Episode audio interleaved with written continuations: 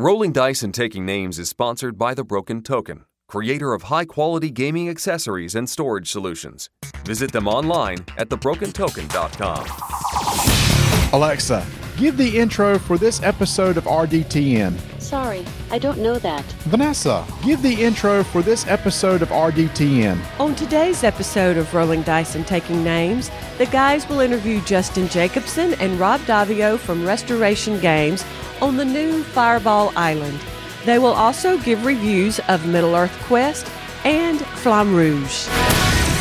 One new notification your monthly shipment of moon pies will arrive today by 3 p.m. Welcome back to Rolling Dice and Taking Names, proud member of the Dice Tower Network. That's going to be for our second quarter requirements, Marty. Okay. This is episode number 141, not 105. Uh, Fantasy Islands, the name, and I'm Tony. And this is Marty. Yeah, he's breaking it open. He's got the mango twist. All right, so here's the deal. In episode 140, uh, Tony breaks out the the flavored Diet Coke. I don't even know what they're called. Diet Coke, something. You tell me, Mr. Diet Coke expert. No, that's mango twist. You got it right there with that. Okay, it's just this a line of Diet Cokes that are flavored, and I went off on it. I said they're they're horrible. I believe was my exact word. So on our last game day, Tony brought me a Diet Coke mango, saying this one is good because I've tried some others like Blood Orange and stuff. Was not a fan for it. So here, live, Tony, I'm going to take a sip of this Diet Coke mango, and we'll just see how good it is. Okay. Okay, don't be surprised if your tongue beats your face silly as it tastes so good. okay, here we go. Uh, the lid has been. Let me hear. It's got a sweet bouquet to it. I do appreciate the bouquet. So uh, let's let's try it out.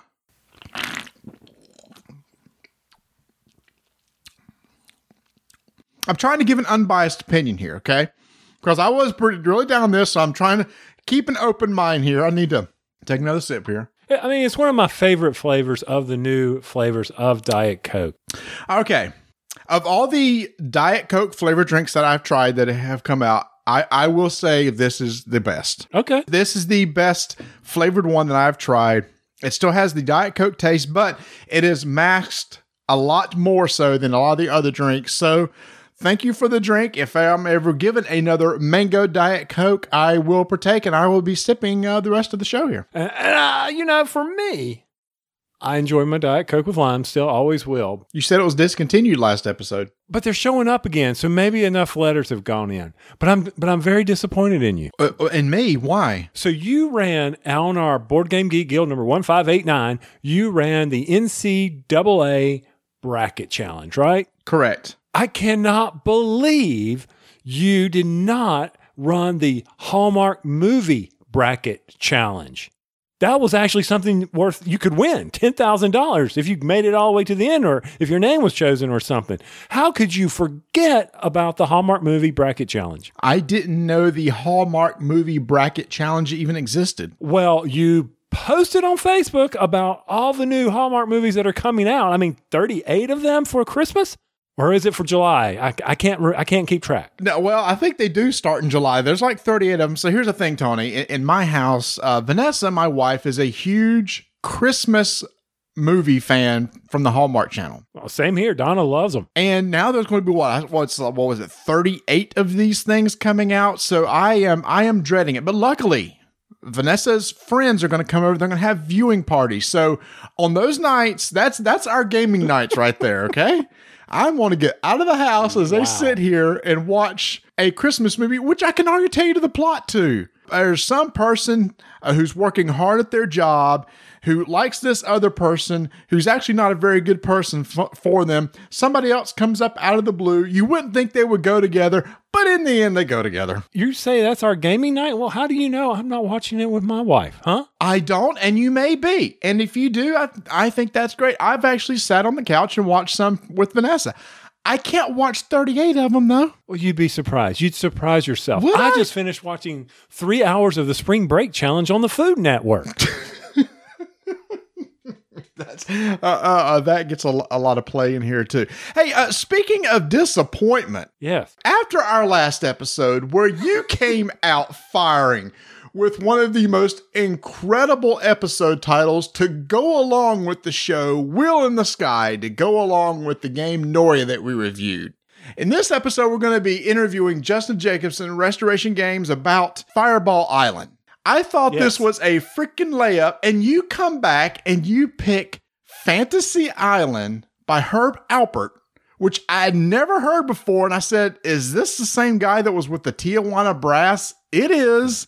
It's mm-hmm. some instrumental song I've never heard, and you totally miss the easy song that it should have been for this episode. And what was the easy song? Thunder Island by Jay Ferguson. Thunder Island by Jay Ferguson. I've never heard of it. Yo, yes, you have. Listen.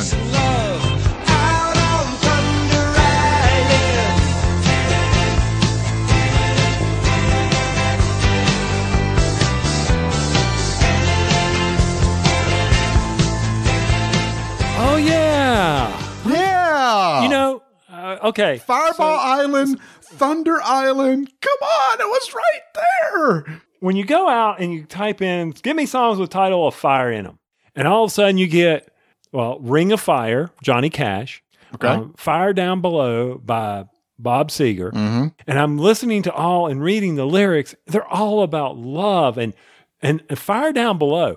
I never knew that that song was what it was about. I honestly don't know what it's about, so. It's about uh, it's about prostitution. Oh, okay. I'm like, really? Get out of here! And of course, Johnny Cash, "Ring of Fire" is all about uh, being burned in a loving, burn and loving ring of fire. You know, love is a ring of fire. Burn, burn, burn. Burn, burn. Oh God, I kept listening to that, and that led me to another Johnny Cash song, which led me to oh, I got to get back on track. Oh my goodness! So you're right, I missed that one, and then when I pulled up all the island songs in there, I saw Fantasy Island. And I was thinking, okay, so people What about Island Girl from Elton John? that has nothing to do with. No, Yeah, I it- saw Island. Oh, Girl. oh, and this Um, jazz song, Fantasy Island, has something to do with it? Did you listen to? it? I listened to it. I'd never heard Did you not it. hear the jungle sounds? and as we'll find out from from Justin and Rob, they got all kinds of positive things about Fireball Island for the jungle and things like that. And I'm like, okay, Fantasy Island, jungle song, the Fi- Fireball Island. Everybody thought it was going to be a fantasy to ever get it back, and Restoration Games is bringing it back. There's your tie-in. Yes, I screwed up and missed Thunder Island. Fine, whatever. What did you find out about Herb Alpert? N- Nothing. He was with Tijuana Brass. I was just so stunned that you didn't pick Thunder Island. I was like, this can't be the same guy, but yeah, it was the guy that did the Tijuana Brass thing, which is what he's known for. Yeah, I didn't know he was still recording. This came out in 2010. That is incorrect. I thought it was. I thought You need to go back and look. That was a remastered version. I think it came out in the early 80s. Oh, oh, oh, my bad. Okay, all right. Uh, Are you are you done? I'm Uh, let's see. You uh, hold on. You were disappointed in me. I'm disappointed in you. That score's tied. I'm done. and then taking the last shot on the journey at the end of the thing there, trying to get in a la- okay. That was nice. Well done. Are you talking about at the end of the last episode? You drop these little segments. People may not know what you're talking about. I got one last little dig in at the end of the last episode on the Journey song. I was trying to get him to go back and listen to it, but not as disappointed as you and I are over the demise of Toys R Us. so sad. Have you been back? No, I'm. I don't want to go and cry. No. I went. I went last weekend, and it's freaking emotional. It's really stupid how emotional that is. But uh, the reason why, Tony, is the one I went to is the one that you and I basically not not necessarily grew up with, but we moved into an apartment right after college.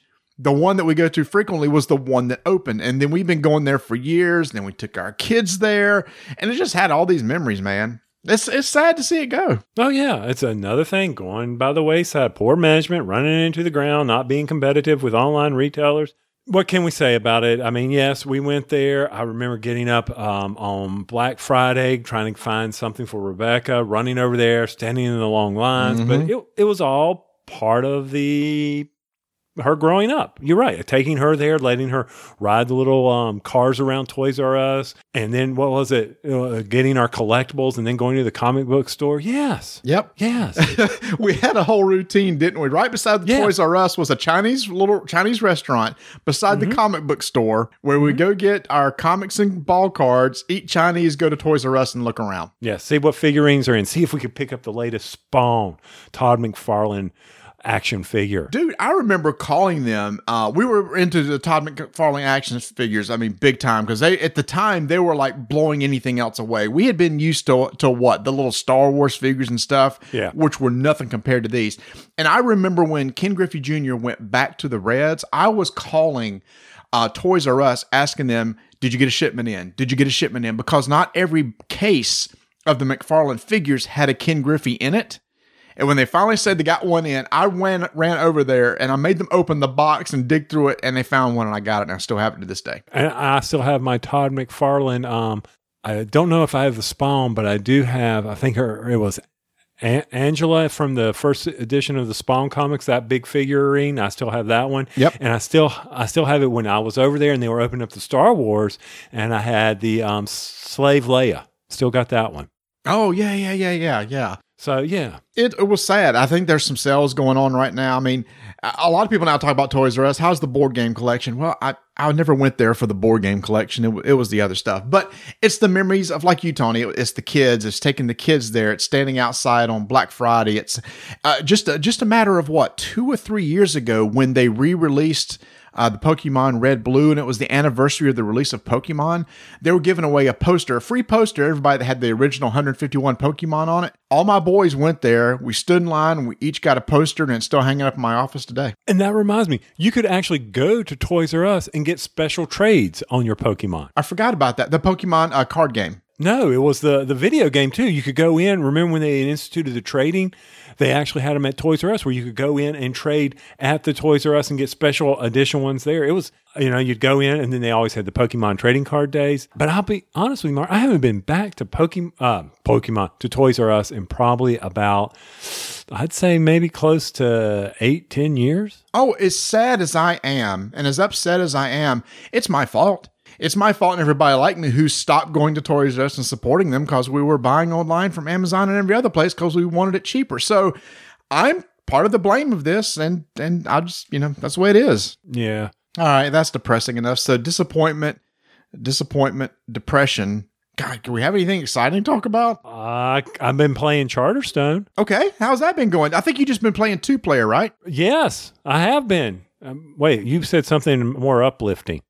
Uh, let's. See. Oh, I'm just kidding. Just kidding. Wow. Oh, yeah. There it is. What are you saying? Okay. Here we go. Uh, what I am saying is, you know how we always say, well, this is a great gateway game. This is a great gateway game. Yes. Charterstone would do that in the worker placement, I believe.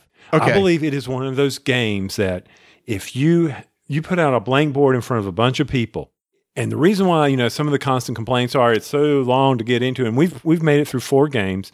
Kevin and I have made it through four games. I'm not bringing in the Autobahns or Automots or whatever they call them. I don't care. I'm just doing a two player game. Mm-hmm. It says you can play one to six. Well, by gosh, if I had to bring in some AI into it, says you don't need it, then I'm not going to do it. I want to see how true it is. And so, yes, the first few games were very sluggish, mm. but you still have that excitement of being able to, ooh, did I get, I can put this sticker on the board. Ooh, what's the new rule? Ooh, what's in that little box? So you still have that from the legacy feel of it. Right. But from a basic worker placement game, it is a basic worker placement game. Well, over the course of games, does it get more complex? I've yet to see it. It's been four games. Okay. I'm serious. It's been only four games, two players.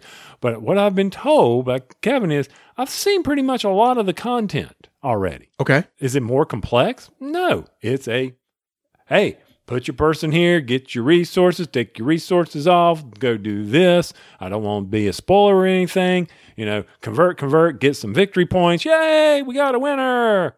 That's really where it's going to. And I know that the ultimate goal is to get to the end. Every every game will have an ultimate uh, a winner, and that little winner gets to do something on his little tuck box. Hmm. Okay. At the end of this legacy game, you'll have the ultimate winner. And how many games is it typically? I think people have been saying close to 12. Okay. All right. So so you're not even halfway there yet. Not even halfway there, just a third of the way, if it is 12. I, I don't know.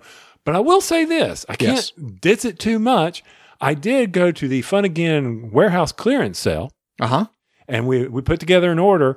And I told Kevin, go ahead and order me the recharge pack. Okay. Cool. so that I can get Donna involved and maybe some new neighbors who've never done a worker placement legacy style game. I think this might just do that for them. You know, all right, you put your little worker in, you take your little worker out, you put your little worker in, and you shake him all about. And then you can have a weekly, bi-weekly, you know, game night and play through it. Right. And this time with four players versus two. And you're not uh, in- inundating them with tons of new stuff, which we tend to do, right? It's like, well, let me show you this new game. Whereas new gamers like, look, can we just keep playing the old game?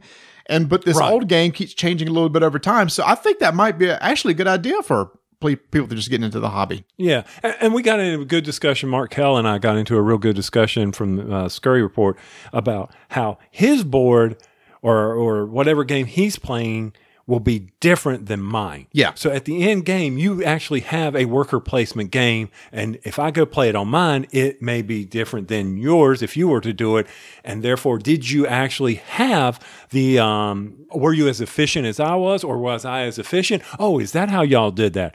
But that will be interesting. I want to play someone's finished Charterstone Right. versus mine, and see if any of the strategy changes. Yeah, that that'd be really cool. And I think we do have a few people around uh, our game group in Charlotte that's actually playing through Star- Charterstone. So that would be neat if everybody finished and then you trade the boards uh, just to compare the experiences. So more more to come on that as we make it through it. But I, you know, obviously it's not a horrible game, a bad game. But is it a game that all of a sudden it requires you to say, "Oh, I got to go get that"? If you want to try a legacy worker placement game such as this, give it a shot. You know, actually, I had a uh, two-player game that I pulled out the other day. I was uh, the, last week. Uh, we were going into the weekend, and my, and my wife said, uh, "Hey, Marty, um, let's play a game Friday night." I, I, I immediately got excited, and I. from, the I, no, I'm just I'm just jittery here. From the Fun Again sale, uh, the warehouse sale, uh, I ordered the Buffy the Legendary game, the legendary Buffy game from uh, Upper Deck. And I also ordered the Eldritch Horror new expansion, uh, which is kind of like a, a campaign type game where you play it uh, through several times. And Vanessa said, I either want to play uh, the legendary Buffy or I want to play Eldritch Horror. Now, when she said those words to me, that would be just like her coming out in a cute little sexy negligee. That's where I was going, man. I, I got turned on just as much of her saying, let's play one of these games as, as, as her doing something like that. So I was just excited. I don't know which one to do. I don't know which one to do. So I actually put it on Twitter. I asked our followers at Dyson Names, what should we play? Overwhelmingly, people said Eldritch Horror. Great. So Friday night, Vanessa said, "Look, I'm going to go. I uh, got some errands to do around the house. You start getting the game set up." So I pulled out the base game. I had merged it with the previous expansion, so I had to spend some time pulling out all the expansion cards from the base game because I just wanted to play with the new expansion. So I went and sorted all that stuff out. Then I opened up the new expansion and I punched it out and I opened it up and I sorted the cards and I mixed in the cards. And then I had to read the rules to refresh myself. It's been so long since I played to refresh myself from the base game rules. And then the expansion adds some additional rules. And then we got set up. It took me two hours two hours to split apart the previous expansion, bring in the new expansion, reread the rules, and get everything ready to go. So we're finally ready to go. We sit down, we refresh each other over the rules.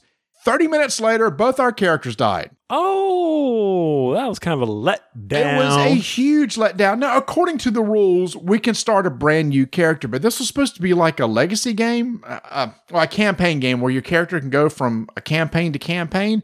Neither of us really wanted to pick up in the middle of a game with a new character and just wanted to kind of roll back to the beginning. But I told Vanessa, I said, be honest with you, Vanessa, I've been sitting here staring at this thing for two and a half hours and I don't want to play. She said, Well, let's play tomorrow. So on Saturday morning, I start putting it away. She said, I thought we were going to play. I said, Vanessa, I said, Last night was such a stinking letdown. I'm just going to put the game back in the box, back on the shelf. So we didn't play anything. I'm still at the very beginning where I'm thinking. So that's what our uh, advanced years have become, where our wives come and say, "Hey, Yep. I want to play a game." And we, yes. Now, if she was to put on something sexy and come out and say, "Let's play a game," I, you would have to call it, call me an ambulance. So I'd have a heart attack. well, and if it was two hours later, if it's anything around like this house, one of us would be taking a nap.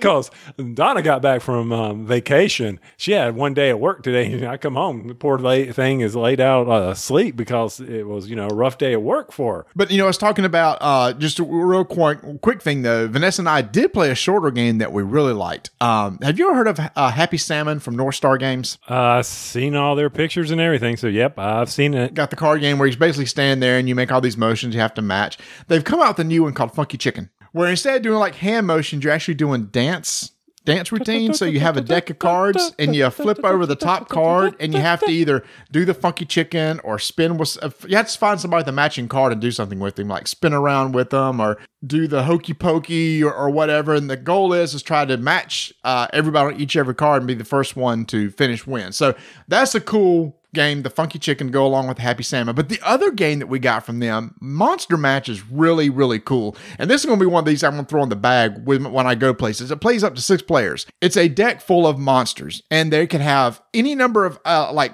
uh, up to zero to five eyes, zero to five arms, zero to five legs.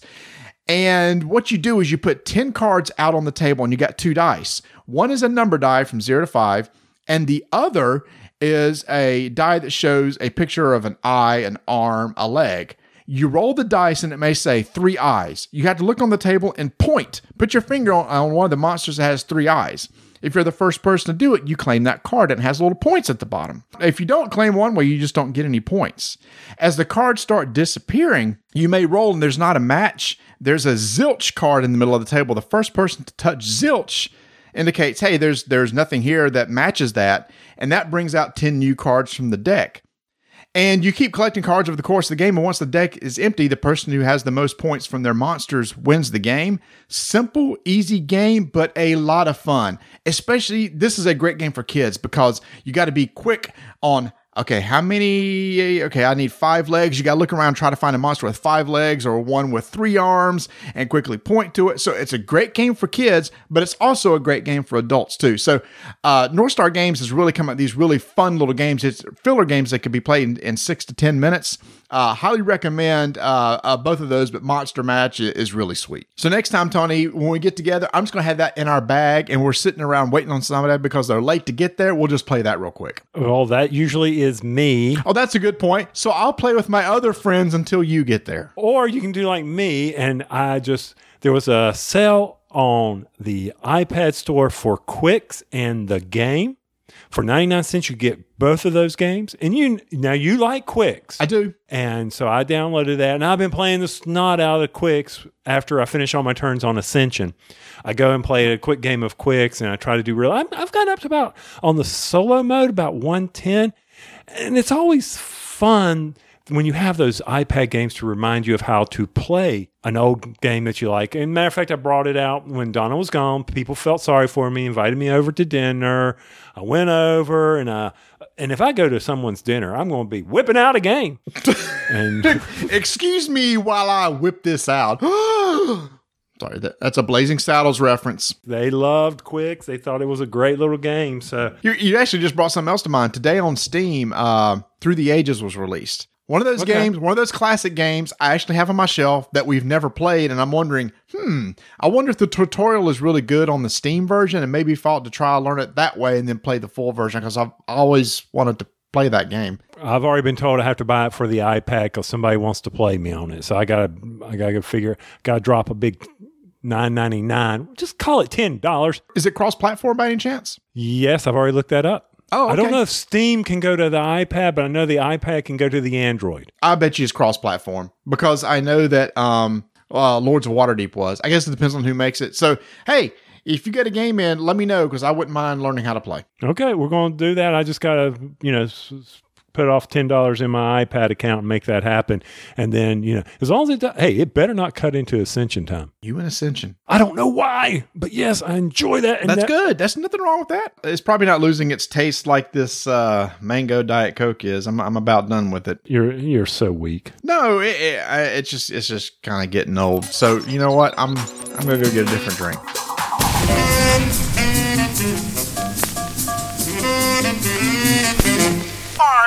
Initiative begins in three, two, one. In 2009, one of our favorite games came out that got us into board gaming, and that was StarCraft. Well, Marty and I got to sit at the table and play another incredible game by Corey Konieczka, Christian T. Petersen, and who was Brian? What? Tim Urin. T- you, what did you just say? U- Urin, U- Uren. U R E N. I, I can see how you could totally mess that up. I'd set you up for that one. Sorry, buddy. So that was Middle Earth Quest. Both of them came out about the same time, 2009 Fantasy Flight Games. And you picked StarCraft over this. I don't fault you for this, but I am so glad we got to play this game because there was a mechanic in this game, Marty, that I just loved. And that was the battling with the cards. Now, for those of you who don't know, this game is all about trying to defeat back Sauron Played by one of the players. It's a one versus mini game. while the other players are trying to win for the free people. Basically, Sauron's got a secret objective, the free people got a secret objective. When you eventually get to a certain part on the track, you see whose secret objectives were accomplished. And if one person got them and the other group did not, that person wins. And if they both had their secret objectives, then there's a final battle. And whoever wins that, there's your winner. So no victory points, huh? You know, I didn't I didn't see any. Were there mm-hmm. any? I don't remember any. Yep. Not not not in there one in this game. Yeah, this game was one of those that uh, our friend uh, Nate on the Scurry Report has been on us for months. Guys, you got to play this. You got to play this. You got to play this. Finally, we had a big game day where we where we could get it to the table because this is about a three hour game. So when you're going to sit down, you're going to invest in it. But once Nate set this thing up, and it's like a double board thing, Tony. It was Yep. beautiful. It was huge. It took up the whole table. It had nice miniatures just the epicness of it on the table is what kind of set the mood for this epic adventure. And, and that's what it was. Each of us played a different character. And what I like, Tony, it wasn't one of the main characters. We weren't playing as Aragorn or Frodo. We were playing as like secondary characters. But those other characters, Aragorn, etc., were like NPCs in the game. So you can like use them as allies and, and as benefits. But like you said, Tony, you referenced the cards earlier. This game has no dice in it. It's all about cards. Everything is your cards. You have a deck of cards with each character. And there are several things. They're your life. They're how much damage that you take over time. You run out of life cards, you're considered dead. You have to spend those cards. To get those cards back, you have to rest. But Tony, like you said, the combat with the cards was honestly one of the best combat mechanics I've played in the game in a long time. I'm going to ask you, because this is very important. If it hadn't been for those cards, would you have enjoyed it as much? Because for me, if if those cards had not and that mechanic not been there, this game might have fell flat with me. Well, I don't know what it would have been re- replaced with, so it's hard for me to say whether that would have been a, a game changer for me. Well, if it had been dice or anything like that, well, I mean, yes, it was the theme and everything and the hidden quest, but did it really resonate with you? I mean, I, I enjoy the mythos behind it, but I started thinking about it. It was just like, you know, had it not been for the battling of those cards and how that was hmm. resolved, I'm not sure I really would have enjoyed that game very much. I probably would never have played it again had it not been for that one mechanic. I didn't like how I moved, and there were just some other things. And Lord help us if we had to read all the flavor text. Come on, people. Let's get to the chase. We, we had well, we started out reading the flavor text, and, and eventually we, we stopped over time. But one thing I do like about this game, Tony, that was there was these a built-in game clock. So every time we took a turn, our story token would move. But while the Sauron player was trying to move three of his tokens, there were three different ways for, for that to happen. Uh, if either one of our tokens hit one of his three or ours gets to the end first, like you said, that first person there, if they complete their objective, game over. Otherwise, there's a, there's a fight at the end. But he has three tokens, and if he gets all three to one certain track on the board, then he has a chance to quickly see if he was the end up being the winner with his secret objective. And that's where we ended up, Tony. The end of the game was so tense. We played for three hours. And at the very end, both of us had achieved our objectives. So we went down to a final battle between the Nazgul and one of our opponents or, or, or one of our characters. And on the last card play, we ended up losing. That was sweet. Three hours to end like that, even though we lost, I still loved it. So here's the deal. If this game ever comes out on the table again, I am all in. In fact, I immediately went and looked to see how much it is. It's out of print. You can't get it anymore. But Nate still has it. So I want to play again. Tony, will you be in? I'll be in just for the card mechanic and the fact that now it's kind of a a hidden deduction game for me. If I can figure out whose quest he's or what the secret objective is, then I can be able to understand it even more and try to prevent him from reaching that objective. Five minute initiative is complete.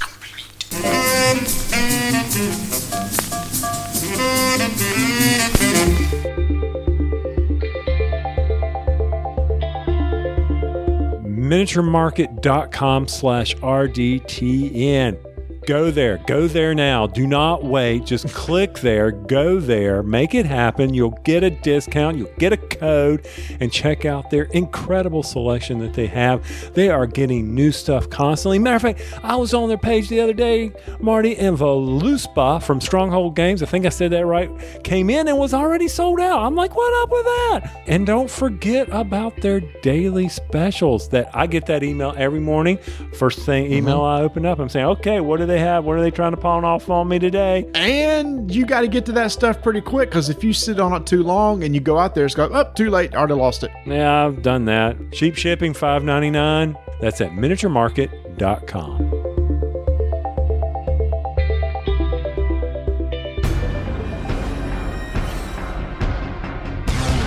Five minute initiative begins in three, two, one. Two years ago, Stronghold Games released a game called Flamme Rouge, which everybody was going crazy about. And Tony, somehow we missed it. It was we saw it, we sitting there, we said we should try this, we should play it, but everybody's already been talking about it. And it's one of those games we, we just never got off the shelf. So we decided one day, all right, we got a little bit of time, let's pull it off. And when I first read the rules, Tony, I was like, whoa, how can this game be so good? It's so simple. You have a team of two riders, you have a deck of cards for each rider. They're numbered from like three to nine or something like that. You draw four, four cards on your turn. You pick one card for each rider simultaneously. Everybody does that. Flip them over. You move your little bikes around, around a track and the first person to cross the finish line wins the game. It's as simple as that, Tony, but we had a ball playing. And I think we had a ball because bicycle, bicycle. We want to ride our bicycles. We want to ride our bike.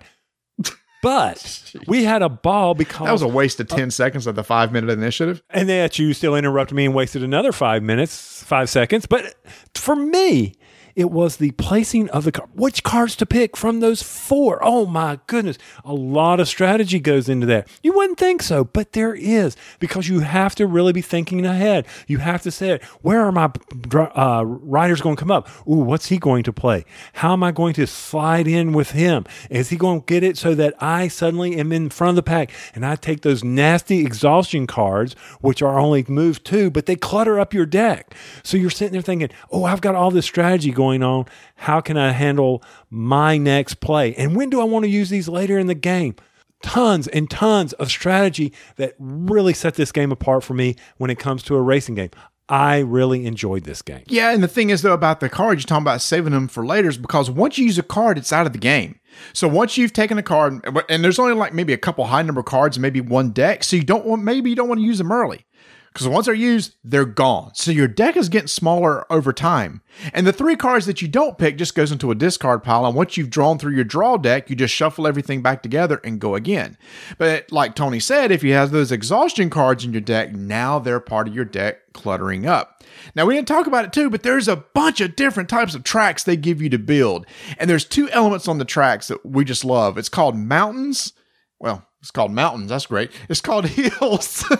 and you can ascend up a hill and you descend down a hill. And there's rules for each, Tony. Remember that? Where if you're on a hill moving up, no matter what card you play, you can't move more than five spaces.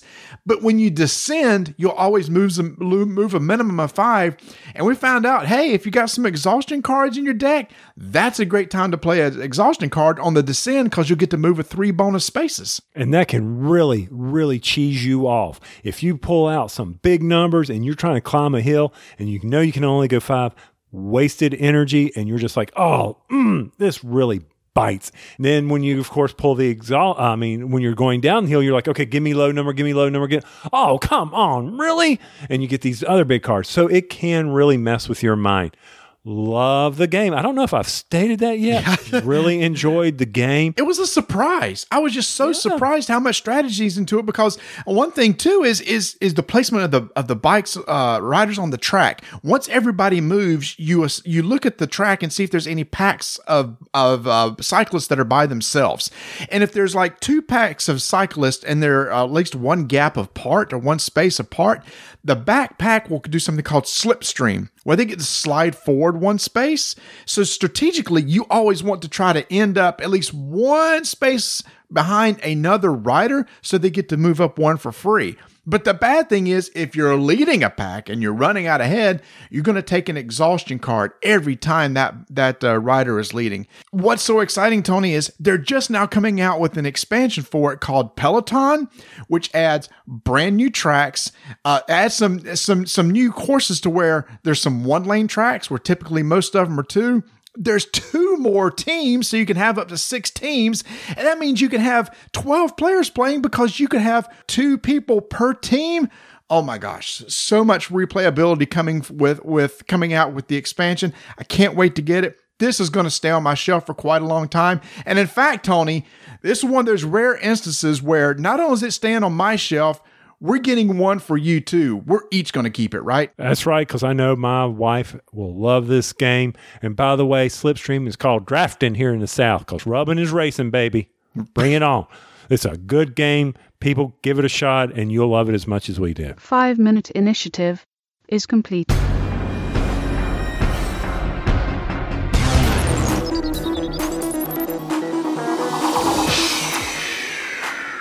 Are so excited to have back on the show at the exact same time from Restoration Games, Justin Jacobson and Rob Daviau. Gentlemen, welcome back. Thank you. It feels like we were just here. Thank you for having us again. Hey, hey, we can have you guys any time you want to come. Matter of fact, we're going to set up recurring. That's the way it is here. We are excited. I don't care what y'all say. I don't care if you get tired of hearing this. This, this is good stuff here. Okay, so I thought we were going to leave that curtain not drawn, but somebody pulled it back. This is our second time in a week sitting down together and recording to talk about Fireball Island, which is going to be on Kickstarter on April 3rd or 4th. Third. Third. on April 3rd. So we had this incredible recording last week where we laughed and we had a great time and come to find out one of the audio files failed.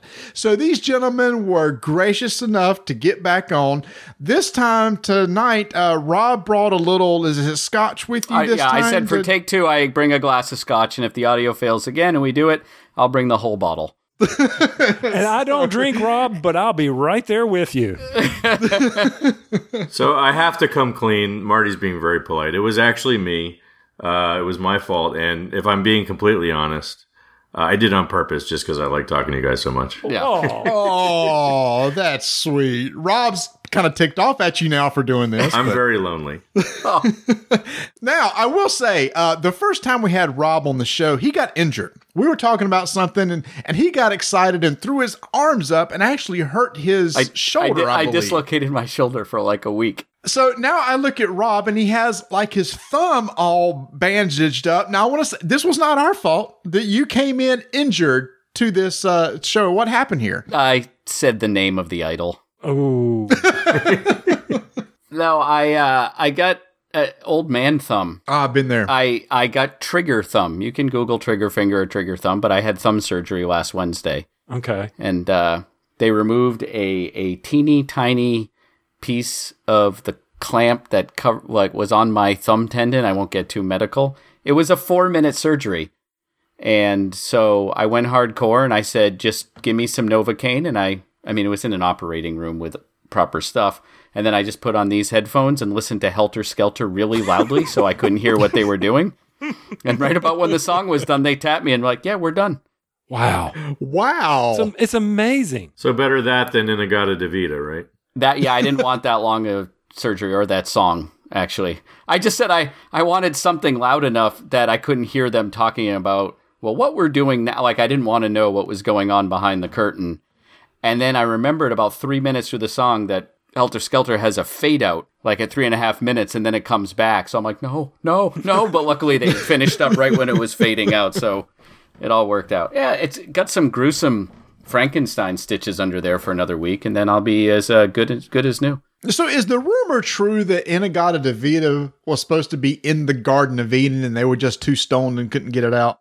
I uh, I should know that. I worked on Trivial Pursuit for a long time, but I I do not know one way. All right, gentlemen, we are having you on because we want to talk about Fireball Island that is going to be hitting Kickstarter uh, April 3rd. Everybody has been so excited about this. And I think the first questions on everybody's mind is number one, why Fireball Island and how long have you been working on this thing? We started the company back in uh, 2016 and announced at Gen Con in 2016. And one of the first things we did is we asked people what games they wanted us to see wanted they wanted us to bring back. And we put it right at the top of our website. Tell us what game you want. You can still go there right now. Feel free. Tell us what games you like from the past that you would like to see us restore. By far, the number one request from the time we started that uh, was Fireball Island. Now, I think Tom was stuffing the ballot box a little bit on that one, but it was it was a pretty good margin.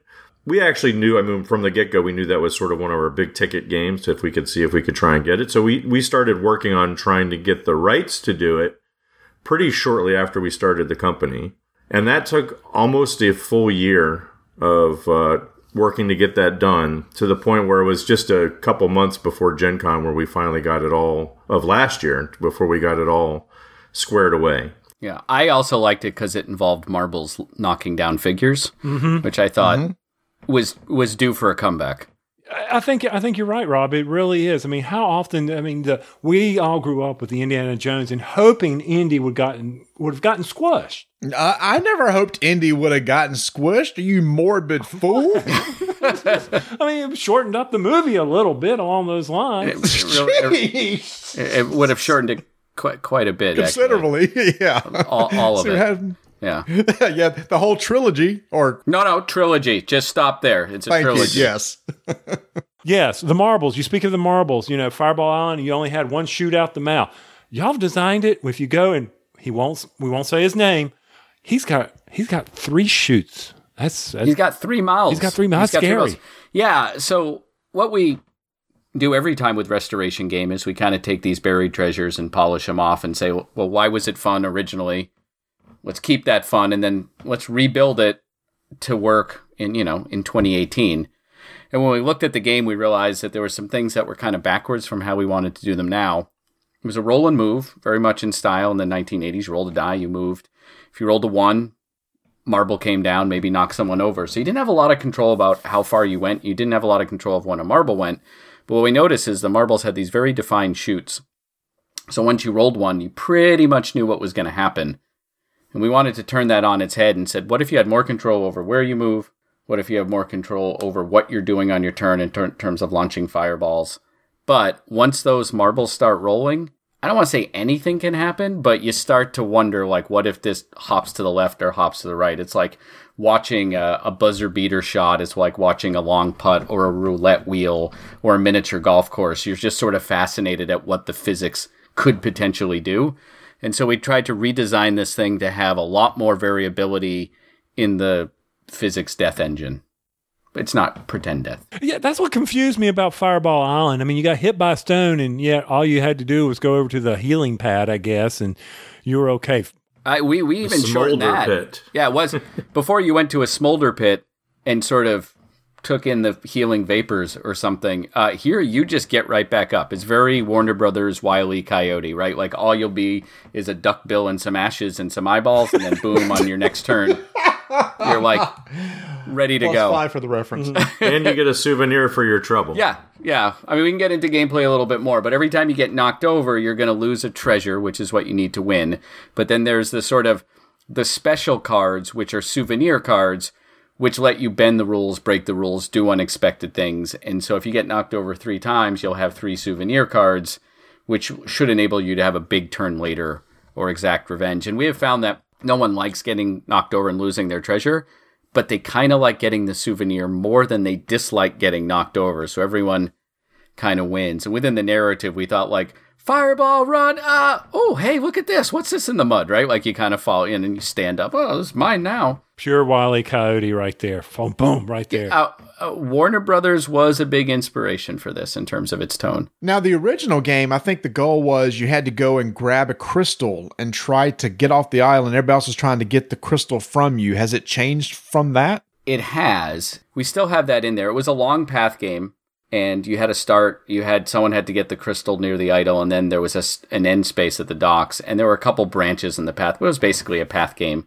Once someone got the crystal, if you ran by them on the path, I guess in either direction, you took the crystal from them. Most of the time, again, you could have a card that was like, "No, you didn't." And there were a couple bridges that force you to stop, and the first person to get to the docks at the end with the crystal won. So it's just a chase to get it, and then a chase to steal it. Um, and we kept that in there just to sort of talk about the game. Justin, do you want to talk about the theme? Sure. Yeah, I was going to say it's a good time to talk about the theme. We so the original game came out shortly after Raiders of the Lost Ark. That was a very hot genre. People were wanting to play as Indiana Jones, um, but we, you know, that it's been done in quite a bit. Obviously, it's thirty years later. We wanted also sometimes when we do these uh, restorations, we like to do a little bit of a thematic shift uh, to sort of signal to the players and the consumer that we're, you know, it's not exactly the same game. It's not a reprint, it's a restoration, as we always say. And so for this one, we said, well, what if we advanced the timeline 30 years? What would have happened? And somewhere along the way, we came up with this idea of this gorgeous, lush tropical island. Someone buys it, uh, this big adventure tourism company, and they decide to put a resort there. And, you know, these guys are all the corporate idiots you see in all these movies where they just ignore all the horrible warning signs and the looming figure of the uh, gentleman at the top of the mountain and all that. And they've got top people working on it. Don't worry about it. In the meantime, you know, make sure you put in a snack bar over here. And so the concept is that the players are sort of the they get the VIPs who've won the golden ticket to get there for the soft open and be the first to experience the latest in adventure tourism. And of course, they have to sign their uh, user agreement with the waiver of liability and also requires them to make sure they take snapshots across the island for their social media feed. Um, but they're free to keep any treasure they might happen to find. And so that's sort of the fun of the game in terms of the theme is on the one hand, you're collecting these treasures, which are idols and rubies and things like that, you know, sort of typical treasures. That's the score. And then a lot of the souvenirs, which give you some of the interesting gameplay, are like the tote bag and the water bottle and the t shirt cannon and that sort of stuff. So it's a little bit of that mashup of the high adventure is still there, the threat is still there, but there's this sort of incompetent co- corporation that's thrown you, an ordinary person, into the middle of it. And one of the other themes that we were working on was this Hitchcockian concept of an ordinary person in an extraordinary situation. And so we've got these sort of ordinary people who are the pawns thrown into this world of high adventure and you know mayhem. They're having a very, very, very bad day and they regret not reading the user agreement. Always read the EULA. Yeah. Correct. That is true. He even came up with a name for the company that owns it. It's Ember Corp. Another fine resort from Embercorp. You will enjoy a wonderful day on a luscious island. Come for the adventure. You will scream in delight and for other reasons. Wow. See, that's the kind of flavor text I would read, Marty. Yeah, we were we were earlier we were getting on him because we were playing the game Middle Earth Quest and we wanted to read the flavor text and Tony was getting all upset because we were. Tony, people like me make our living off the italics. Can you just can you just read that? Thank Rob, you. I don't mind the italics. I mind the paragraph of italics, okay? Okay. okay, that's fair enough. That's that's a frustrated literature major, right? Who, me? No, whoever was ri- overwriting Oh, yeah, the yeah. italics, right? It's yeah, it's it's like a paragraph of italics then it says uh, move back two spaces. Yeah, well, there is that. so, so one thing I do have a question. I mean, the main um, mechanic in the original Fireball Island, which squirrel? I was watching a show the other night, and it may have been a movie on the Hallmark Channel. I kid you not, Marty. We were just talking about. Oh, geez. They actually had a copy of Fireball Island sitting on the shelves. My wife, I was like, "You got to be back that back that up." In a Hallmark movie? I can't remember. It was either that or Speechless. I can't remember which one had it.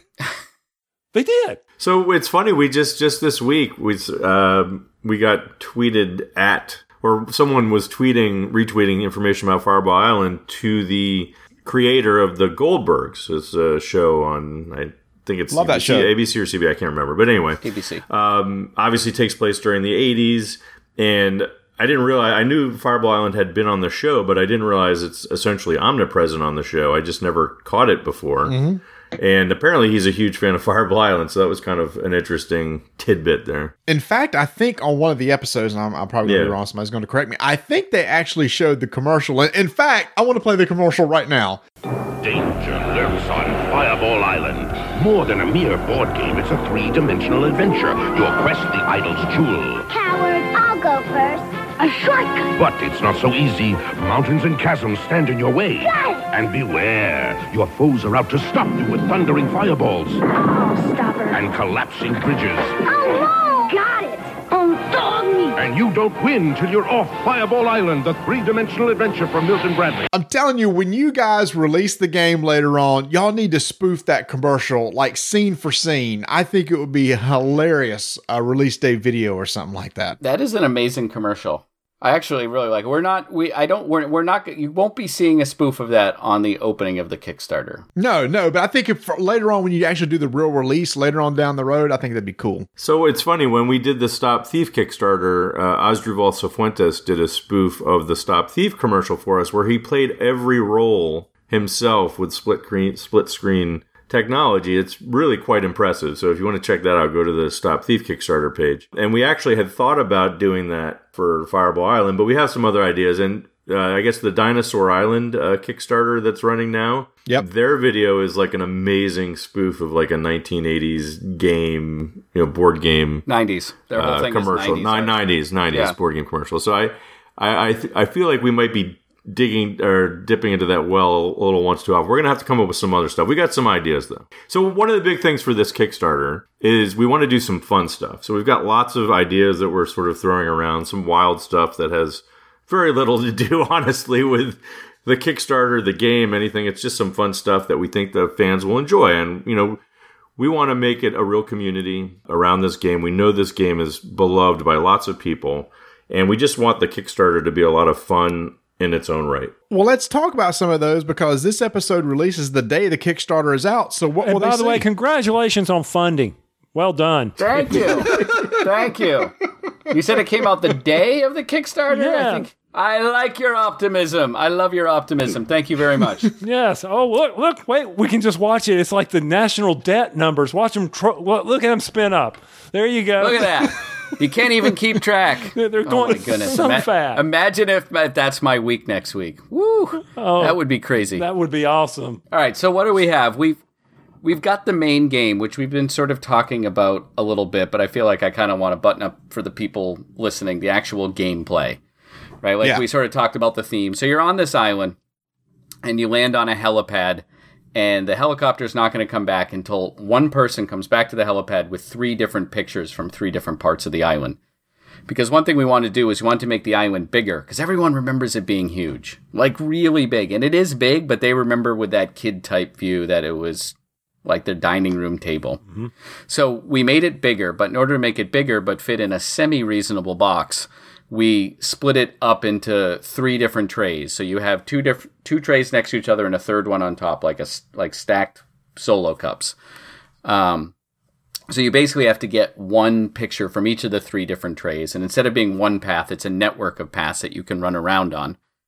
You have a hand of cards, exactly two action cards.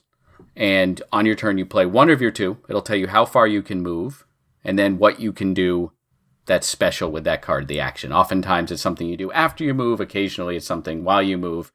And that ranges from activating the idol on top of the mountain to flicking one of the ember marbles that are around, like the secondary marbles, or maybe rotating something. Because in order to get the island to be unpredictable, we have trees in different places. There are seven, seven trees on the island, each with a root that sticks out. And you can rotate those, and those open up different paths and divert the marbles in different places. So you can try to be aggressive to someone else or just close it behind you to protect you. If you run by a place with a treasure token, there are 36 on the island. Uh, you pick them up and you grab them. Every time you run by one, you pick it up and you grab one. And you might have like a special card that says grab all of them from a spot. So if a spot has three, you get all of them. Um, that's your turn. Then the next person goes and you go around and around until someone's gotten a picture from all three places and they run back to the helipad. And then it's a mad dash and everyone has exactly two more turns to get back there. You don't draw any cards. Whatever two cards you have left in your hand, those are the cards you have to use to get back. So you need to sort of pay attention near the end to keep a high valued card or not wander too far away. And then and then you score. And there's three types of treasures and they score slightly differently for sets and then you get a bonus if you have a full set and bonus for pictures you've taken. It's not complicated scoring at bone- all. Big points for Heart of what's his name? Heart, yeah, Heart of what's his name. There is a gem. We have a gem right up near the idol as an homage to the original. And if you go grab that, once it's picked up, it can never be. It can only be stolen if someone runs by you and takes it, just like in the original game. So, so once someone gets it, it's a hot potato. So you don't necessarily want to, you know, you kind of want to stay away from people, and then they want to get you, and that's a big treasure thing.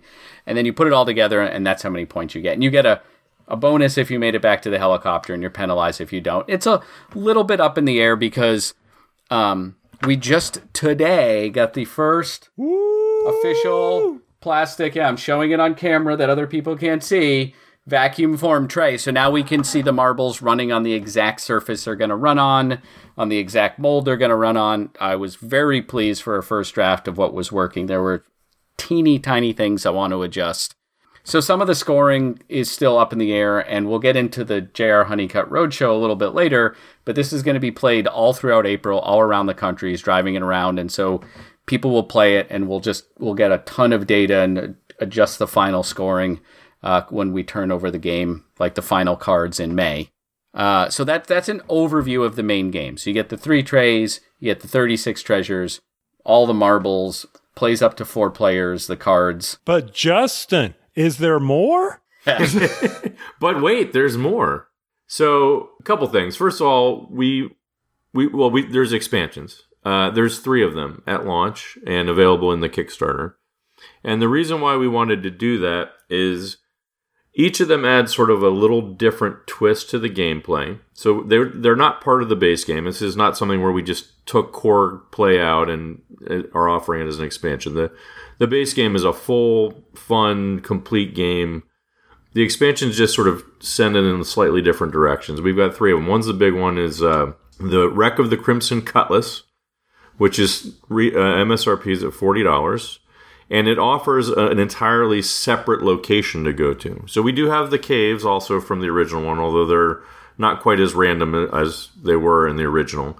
And you can go from the caves to the wreck of the Crimson Cutlass location, which is its own separate grounded pirate ship that's suffered some damage and has this very rickety mast with a crow's nest on top and a very mean looking Jolly Roger on the bow. And um, basically you can go there collect some different types of treasures that do different things. There's these golden nuggets that you can get points for but you can also spend essentially to take an extra action if you want. Uh, but then also there's marbles that get flung around there. They're essentially cannonballs that can get launched out of the the Jolly Roger on the bow or get placed in the crow's nest. And if enough of them get up in there tips over like spill the beans and spews cannonballs all over the deck.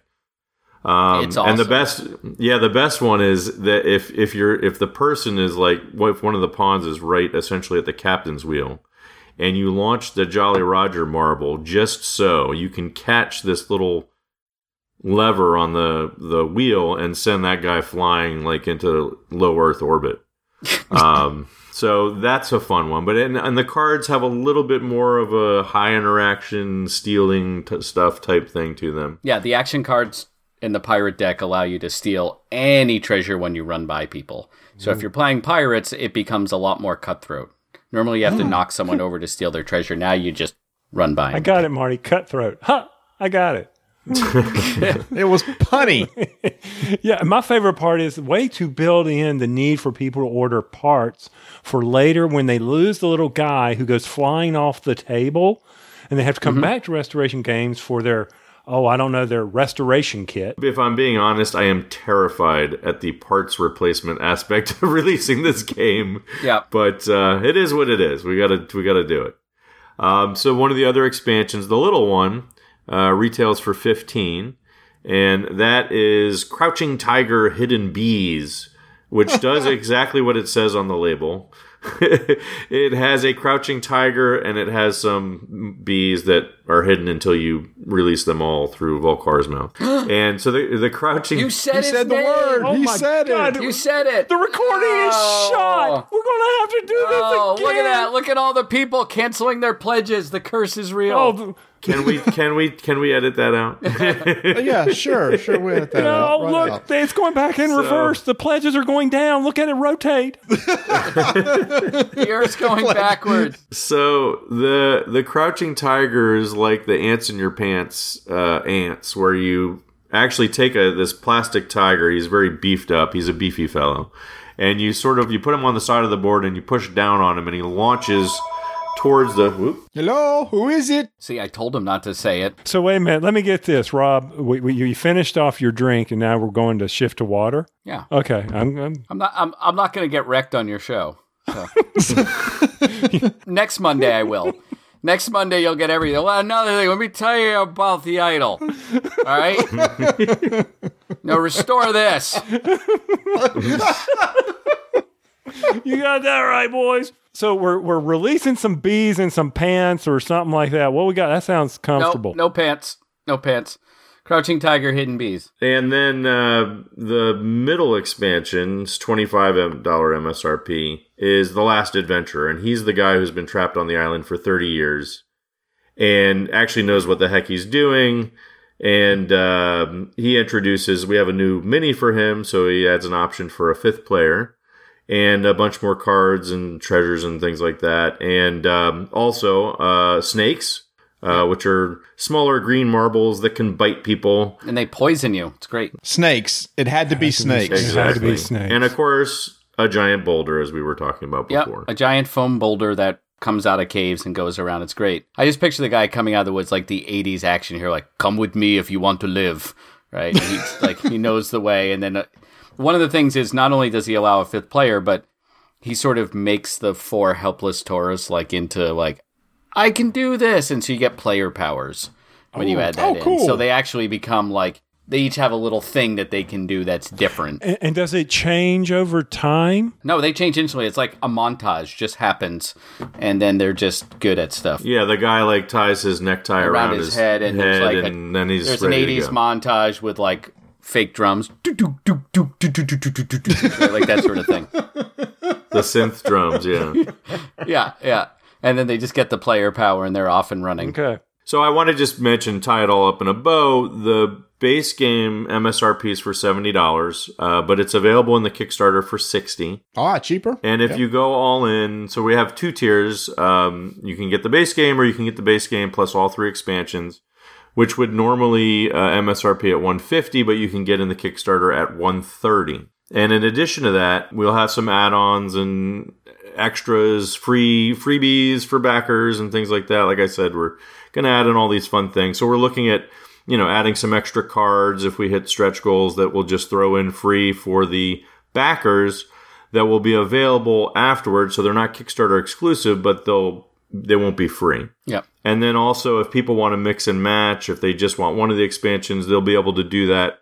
Uh, they'll just back the base game and then be able to do that in the Pledge Manager after the Kickstarter closes. But all this will be available even after the Kickstarter closes in your retail stores. You'll just have to pay a, a tiny bit more, so forth and so on. Well, no, Correct. that's great because a lot of people complain about Kickstarter exclusives. Like, well, geesh, if I would have known, I would have backed it. Then it's like, well, guys, even though you didn't back it, you still have the option to get it. So that's good. I think Yeah. that's the best way to do it. If you back it, you get it for free, but you're not out if you didn't back it. Yeah, that that's the hope. Yeah, I mean, we we we looked at a lot of Kickstarters and s- looked very closely at what people like and don't like, and we're just trying to make it, like I said, as much fun for everybody. Try and make as many people as happy as possible. We know it's the internet; you can't please everybody, but I think we, you know, we've we've got a tier in there just for uh, brick and mortar re- uh, stores, game stores, uh, to give them an option to do it because we know that Kickstarter can be a problem for them. So we're trying to look at all the angles and sort of see what we can do to make sure there's something for everyone in there. So this vacuum form map that you've put together, the three tiers,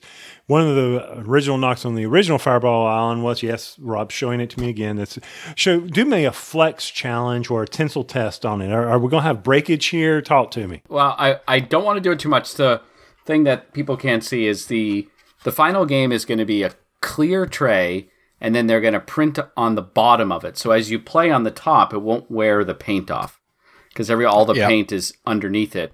So when they sent us our sample, it's great, but it's clear. So my wife and I are in the middle of hand painting it because this is the one that we're going to have on the Kickstarter and on the roadshow. So it doesn't bend much.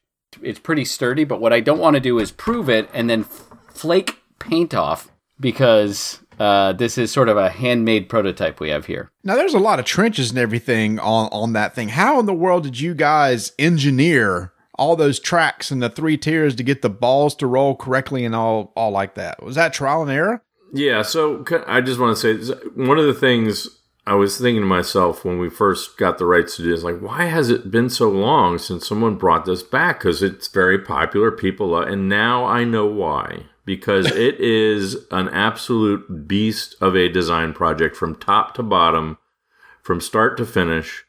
It, it's been unbelievable. The stuff that we've learned during this process that we didn't know. Uh, I'm Rob can tell you about it, but it just, I mean, it's, it boggles my mind all the stuff that we've, all the hoops and things that we've had to jump through to, to get it to work.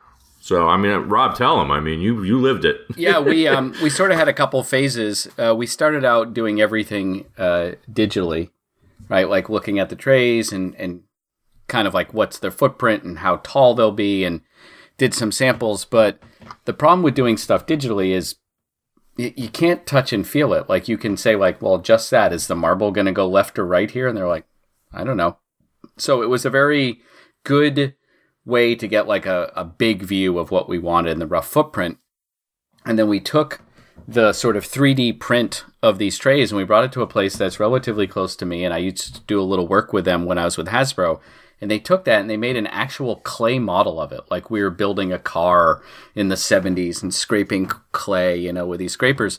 And we just, I would drive down there, we'd literally roll marble down and then we'd put some clay and roll marble down and scrape some clay and put a marble down and tweak some clay. And we just kept doing that until things were roughly going how we wanted. But we recognized that clay is sticky and plastic is smooth.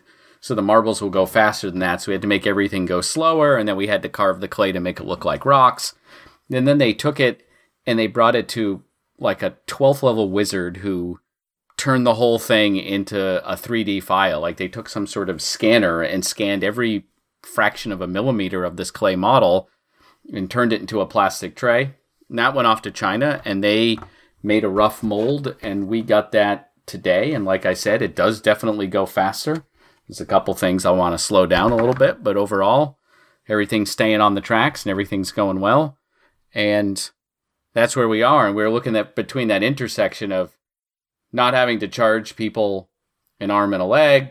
We like to make a profit. It has to fit in a box, but it has to be big. So there's been all these different intersections to kind of get this to work. And I'm really happy with where we where we ended up. Well, I can't I can't imagine the tooling cost on this. Obviously, this isn't you know some cards and a, and a board. I, the the tooling and now it sounds like I do some retooling. Isn't that really expensive? So vacuum form trays, if we want to get really inside baseball, are a little bit different than injection molded, um, in that they don't use as much steel. They are still expensive, but not as expensive. But what what our factory did here is they made temporary tools Mm. that you're only going to be able to get a few shots out of before they like sort of break. Like they're not enough to do a full print run, but much cheaper to make. Um, so that we could get these and we have two sets and they have a set and I can look at it and be like, this needs to come down a little or this needs to change or token, this treasure token, when a marble goes by it, it's vibrating it and it falls onto the path. Like that's what I noticed today. So we need a way to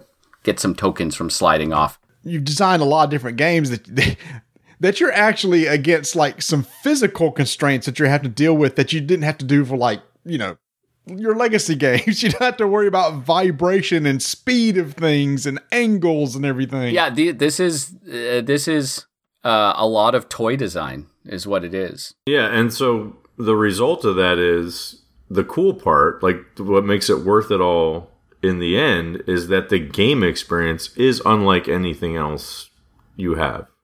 There's nothing else like this out there. And that's just the way it is. It's the nature of the form factor and the gameplay all interacting with each other and that's what's so cool about it. That's and that's why people like it and still remember it. I mean, that's what it's all about. Once you assemble all the three boards together, what is the footprint on the table? How tall is it, wide, and everything? It is. Uh, I always have to do the math. About twenty six inches wide by twenty six inches by seventeen inches, and then the height to the top of the mountain right here is just under five inches and then the idol that sits on top is another five inches. Wow. That's going to look good on a table. Yeah, no, I'm going to start putting pictures out to like, we'll have it on the site and our Twitter feeds. Like, we're going to kind of be doing a, uh, we're going to start pushing out all the playtests we're doing and the painting we're doing and kind of showing the behind the scenes of getting the model ready in time for its big debut at, at the Kickstarter. So people start to see all the different pieces and how it looks. Uh, we didn't want to do it right away because we're like, here it is, and it looks like an invisible island. Like it's it's clear. Like, hey, it's gonna be great. And so we now that we've got some paths on there and we've got some we've got some fire trenches uh, starting to come together. So, other than this incredible amount of work on Fireball Island, which once again, look, hey, it's fun. To, do we need to keep talking about it? Gee, I'm picking, guys. I'm picking. Wow. It, it, we'll be here next Monday talking about it. So why not? Why not? Like, you know what's funny is when we were talking and I squirreled away about seeing Fireball Island, my original question was the whole mechanic of rolling dice and moving and how you changed it. I'm so glad you picked up exactly on what I was trying to get at, guys. I didn't even have to ask it. Thank you. Yeah, you're welcome. It's it's our specialty. Yeah. Yeah. So so for people that missed it, there's not one die in this game. No, there is. There, I'm sorry. There is a die in this game. There is. There is a three sider. No, no, it's a it's a six sider labeled twice. Sorry. Okay. I was like, how do you pull that off? Uh, there are still caves on the island, but instead of being numbered one to six, it's numbered one to three twice.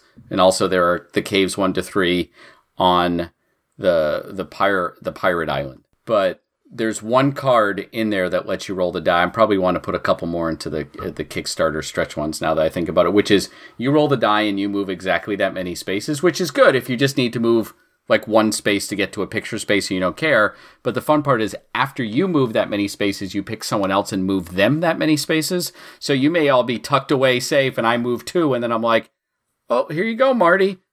And I'm like, Justin, it's your enjoy turn. the view from the bridge. Enjoy the view. Enjoy the view. Let me step you out from behind that route where it's nice and safe to the other side of it. Go ahead. Now it's someone else's turn. So it's just I don't move you far, but I can basically get you out from your protective hiding spot. No, I just like the whole idea of the crow's nest tipping over. That's that's really cool. Yeah, that's kind of fun. Uh, we actually had to shorten that a little bit in final design because it was coming down so fast that you missed the cool part. Like it was like boom, and your eyes were like, I don't know what happened, and we'd like video and watch it. Like that was so cool. We didn't see, so we had to shorten it so it went over slower, so you could actually see all the marbles rolling on the tray. Yeah, the other cool thing is on the deck of the ship are these cannons that you can rotate to sort of somewhat steer the marble mayhem or shield yourself and uh, we actually I have something similar to that on the main island too. Is these trees that we added that are not in the original game, which are great because in on the one hand it also adds this 3D verticality to the game, uh, some more of that. So the game again adding to that table presence, but it also have these roots that act sort of like pinball flippers. And mm-hmm. one of the things you can do with some of the action cards is rotate the trees so that you can use them to divert marbles either away from your path that you're on or towards someone else and things like that. So just little things like that we did that you know give people a little more control and then like I said also add to the aesthetic of the game. I was really hoping you were going to tell me the cannons were spring loaded. we thought about it. that was our initial design. we thought about a lot no. of things that were spring loaded. Like there were all sorts of things, and then we there were liability issues that I brought up. Not even Justin, our lawyer. I'm like, no, I worked at Hasbro too long. Like there's projectiles and eyes and all sorts of stuff. And we were looking at snorkels. Like you drop a marble down a snorkel and it comes out the short end, which looks like a cannon oh. and fires onto the island and all sorts of crazy stuff that we eventually it didn't cost out or just weren't fun or were like way too much gimmick for way too little payoff. On the other hand, I will add that we do have lots of ideas that are still pretty good that are in the hopper. And uh, so, obviously, depending on how well the game does in the Kickstarter and down the road, we'd love to do more expansions. We have ideas. Oh yeah, I'd love to have a year or two. There are three that I could, we could start on tomorrow. That would just be a lot of fun. Yeah. Now you guys just got the uh, prototypes uh, in house. Will this is a week before the Kickstarter's released? Will you have videos showing how the marbles work on the actual game? I mean, Yeah. we had those up and ready to go. Okay, Well, we will have renderings, 3D renderings of the island, but I, I, I personally want to have real video of marbles going Okay. down. But right now, we'd either be showing it on a clay prototype, which looks cool, but you're like, that's not, is that going to look? It begs a lot of questions. And so that's why I got the trays in today. And my wife and I have been trading off painting duties to get this thing to look at least prototype ready. It won't look final, but at least people look at it and like, hey, this is a hand painted prototype. I'm like, okay, I got it. And we'll have a picture of the rendering with the actual art that's getting printed on the island. So it'll it'll look like what it will look like when it's printed. Um, and then the other thing is probably a good time to mention is the Fireball Island Roadshow or World Tour or whatever um, that we're doing. It's one of, again one of the fun things. So these prototypes are like a few thousand dollars these trays. So normally, if you run a Kickstarter, you send out like ten copies to some reviewers, and they send you the videos, and it's great. And we can't do that; just it's just logistically impossible. So we tried to come up with this idea of what we could do that we could essentially have people responding to the game and interacting with the game when we only have one copy. And so JR is like, well, let me take it on the road. so uh, we're we're renting him a nice SUV, and uh, we got some nice car magnets for it, and a nice uh, Stanley Cup style footlocker for the uh, prototype. And he is literally driving around from starting at PAX East um, up to a bunch of different places. Uh, we're going to hit through the sort of northeast area, down the Midwest, a bunch of different areas. Some of it's still TBD, so there's still a chance. I think that they might even come to North Carolina. I think is on the is a possibility. I know it's on the potential list. Now don't tease me because a week ago it sounded like we were not on the list. If we be added to the list, don't skip the South, man. I, I hear you, um, but I think the most recent map has him heading down to North Carolina. So I don't want to. I will look. It could all change by next Monday when we record again. So It, the problem is it's not it's not final, but you know things can change. But I think the plan is to go down there. So uh, we'll as of right now, Durham, North Carolina is on there. Ooh. Uh, okay, Tony, we'll take a road trip. That's what two and a half hours That's for ju- us. well, yeah. Three I mean, th- since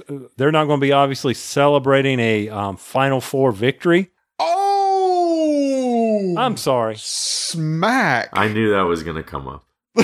oh, I hadn't even been paying attention. Did Du- did Duke lose? Yes. so it's so funny. Uh, for our take number one last week, North Carolina, our rival, had just lost, but Duke had won. And now this weekend, Duke just lost. So next week, we'll know who the winner is when we get on and talk. I don't know. Once again, when they were showing all clips of all the players getting ready for ball games, there was a shot of, of the Tennessee players getting ready, and they were sitting in their hotel room, and they had Catan on the table. I saw that. I like was watching something else, and also I'm like, did he just showed college basketball players playing Catan? I'm like, that games have gone seriously mainstream. Yes, they have. They really have. And that's it just shows you. I mean, so you bring back you give a game a second chance to have another turn and you keep driving people into the hobby. It's it's fascinating. It's incredible. No, no doubt that a game like this, and all the games that you guys have released so far, has that nostalgia factor that maybe the those people that aren't playing games now go, wait a minute, I remember that Fireball Island thing as a kid. I'm interested in that, and then you get them into the hobby uh, that way. Well, that's what we're hoping. Well, speaking of which, will this end up in non-hobby stores like uh, Target, WalMarts, etc.? Hopefully, Hopefully, I they're not probably this year unless something wildly unexpected happened because uh, those big stores make their plans for the Christmas season the November before. I mean, they kind of finalize them by maybe February, but they go on a big road show to the Hasbro's and the Mattels and everything in November. Get ninety percent of their shelves locked up. Look for a few opportunities first quarter, and then they're done. So these big companies can make enough games to be at the warehouses for like a Target in June to get ready for September, to get ready for Christmas. It's this big long pipeline. So with us doing our Kickstarter in April, we're early for this upcoming November roadshow and way late for last year's. Yeah, and to to be clear, the the Fireball Island will probably be releasing hopefully around Essen, but worst case, drop dead scenario, we're going to pull out all the stops to get it ready for uh, Black Friday. Wow. Oh, that that would be great. But I mean, uh, seriously, because you know, you know, you've got Targets and Walmarts that are now carrying Catan and Ticket to Ride, etc.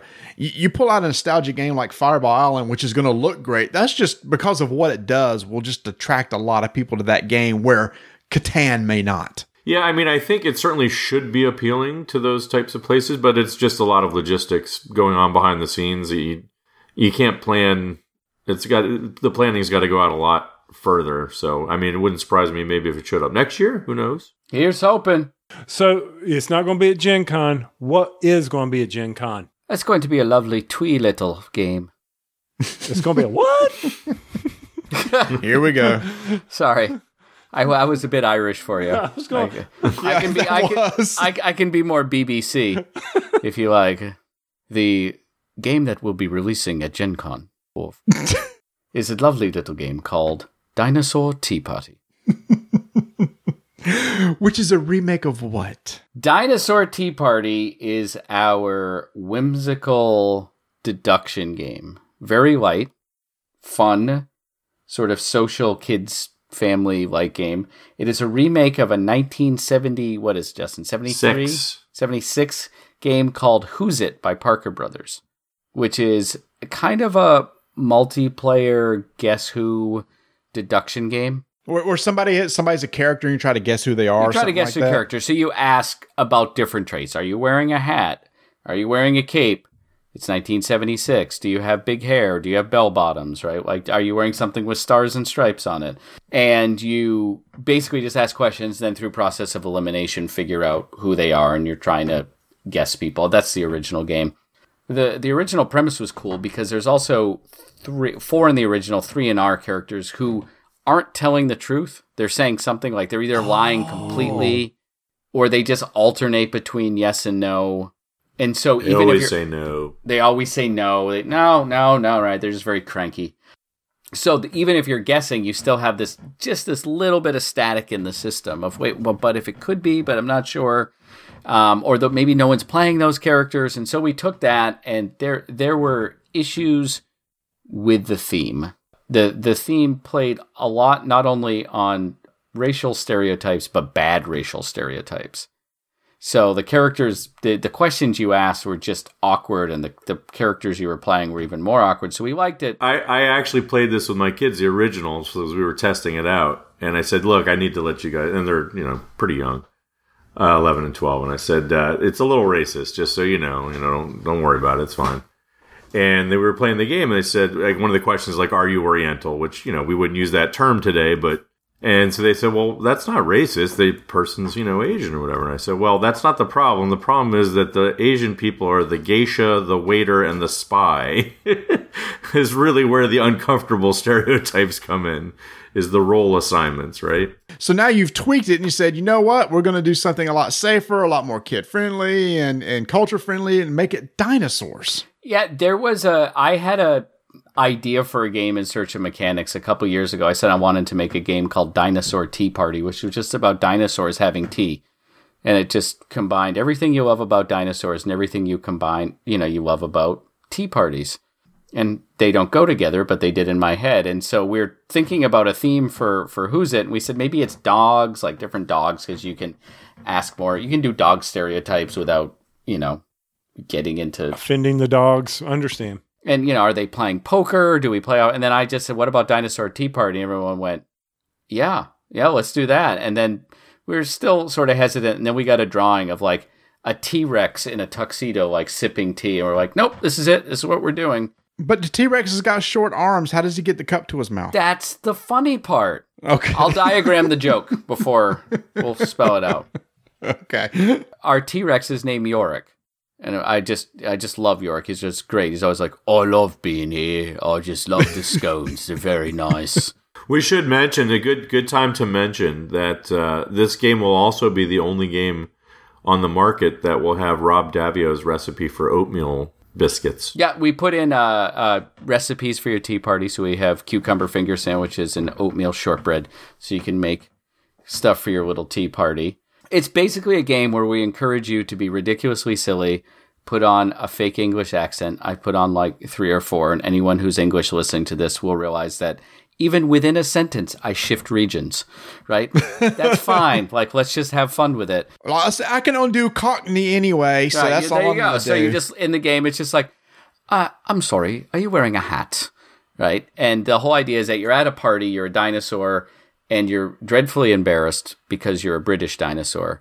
Um, that you don't remember everyone's name, so you're trying to ask sort of probing questions to remember their name, and you want to be the first one to get three people's names. Uh, unlike the original, if your name is guessed, you just get a new character and you're still in the game. And you're kind of off and running. And, and it's silly and it's fun and it takes about 20 minutes. And uh, I wasn't at GAMA, Justin was, but from what I heard, I was delight- delightfully surprised at how many grown people wanted to just settle down with a nice game of Dinosaur Tea Party at the end of the day. Yeah, it was funny. At GAMA, we had uh, on the our demo table, we had the uh, something else we're coming out with. Um, it'll actually be available in probably July. Is the new expansion for Downforce uh, Danger Circuit, which features a new double-sided board with two new tracks and six more player powers. And I had that laid out, and then I just off to the side, I had the box with Dinosaur Tea Party, and I had some of the cards out so people could see the art and I couldn't get anyone to play Danger Circuit. Everybody was like, "Can we play the dinosaur game?" so it was, uh, you know, the art just really draws people in. I should mention uh, the artist is Mateos Gelisabrasi. I might have mispronounced that. Uh, would not shock me. But anyway, fantastic artist. So the art really draws people in. The theme is great. It's just fun. Even if you can't do a British accent, doing a bad British accent is pretty much even more hilarious. So it's just a lot of fun. Quick game. MSRP for 1995. That should be out at Gen Con. And then uh, you said that the the Downforce expansion will be out uh, in July, but obviously it'll have a big showing at Gen Con also. Right. That'll be the first uh, convention it'll be available for purchase at. And that's uh, really I'm excited about that because one of the first I mean everybody Downforce has done extremely well for us. We're actually already on our second printing, and uh, the one thing we kept hearing, of course, is more tracks, more powers, and so we listen. And we the tracks are, are actually really cool. There's there's uh, one track which is the Crosstown Speedway, which is sort of an urban neon lighting track uh, through downtown that has uh, loops, crossover loops, where the people in the back can actually block the people in the front. Um, and then it also has these two split track areas where you can go the shorter route, but it's only one space wide, so you could get jammed up, or you can take the safer route, but it's a little bit longer, and you got to make that choice. And then the other side is the switchback pass, which is sort of a dangerous mountain track with like some spaces that have rubble in them, which is a riff off the Daytona 500 passing lane mechanism, which is basically spaces that you can use to pass other cars, but you can't end your turn there. And so that offers some interesting choices as well. And then we've got obviously six new player powers, so you don't have to use the ones you don't like from the original, or you can shuffle them all together, or however you want to do it, and mix them in there and have fun. And that's also uh, it's the same huge, gorgeous uh, six-fold double-sided board, and this time the uh, track art is done by the cover artist Tavis Coburn, and it's also retails for 1995, and it fits right in the base game box. So. Now, what about all these other secret project names? Uh, can we talk about any of those? Or is it still too early? Uh, I love this thing because I never know what our project names mean. So how do you know what you're working on? I can assure you that it's too early because I'm the I'm the conservative one who's like, no, no, no, no, now, right? Like I'm the one who wants it nearly on the boat before we talk about it. Because I did a little game called Seafall, which I mentioned three years too early. Mm. I think I've heard of that game. Yeah, So that's that's fun. As uh, Seafall is actually the first time that we sat down with Rob and and and played a game at BGG Con, BGG Con many many many many years ago. Yeah, I remember going over there. It was. and he was sitting there cutting stuff out for us. I was like, I know, I know. Everyone needs a white whale, and that one's mine. So, um, and so I have, I, you know, I want to hear our project. I want to hear our project names. So the the the yeah the background for this, this is I am have this fixation. I know it's just deranged, but with coming up with the perfect project name, which has to be something that is meaningfully relevant to the game in some way. But I'm terrified that people are going to crack the code, so I have to make it so obscure that even when I tell you, it takes like 10 minutes for you to suss out how it's related to the game. So it's I don't know what it is. It's a quirk. It's my quirk. And that's a cute little quirk. It's kind of like people trying to crack the codes with me naming these episodes after song. Yeah. And by the way, let me, okay, stop. Oh, I set you up. I set you up. Y'all don't know the name of this episode yet. So if you don't listen to our show, we always try to come up with songs, usually pop songs, rock songs. Typically, they're classic rock songs that have to relate some game we're talking about. So we're Great balls of fire. No, dang it, that would have been good. you can't do Great Balls of Fire. Well, Tony, you strike me as a huge Pitbull fan. So Ooh. I could have done. Pit- I could have done Pitbull. What? No, I didn't do Great Balls of Fire because once again, as I was pointing out to Marty at the beginning, those songs are all about love, and Fireball Island's not about love. but the name is it doesn't matter. The name is still in. Disco okay, Wait, no, wait, wait, wait. I love a good trivia. So it's not a love song that ties, but it's a classic rock song and it ties into Fireball Island. Is it Disco Inferno? That would have been good. Oh dang, that would have been good that would have been good too. Where were you guys when I was trying to come up with a name? You should have told me this last Monday. Okay, it's it's okay. So so it, it's Fireball Island. So I immediately started thinking about island songs. Pina Colada song. Oh my god. You'll never. know. That Beach Boys song with all the islands in it. No, not Kokomo. That Yes, one. No, it's not Thunder Island. So Tony, so maybe my obvious choice was not right either. Okay, so Tony named this Fantasy Island from Herb Alpert. And the Tijuana Brass? Yes. Okay. Well, I know him, but I never heard that song before. I, I don't know the song. If you listen to it, it's got all this jungle, jungle noise going on in the back, and I'm thinking racing through the jungle carrying a jewel. It was an epic fail. It was almost a seafall fail. Oh my gosh. Too soon. I'm sorry. Love you, Rob. Holy crap. I'm kidding. Hold on. I, I need some aloe. Ah, there we go. Maybe you should go get that full bottle of scotch.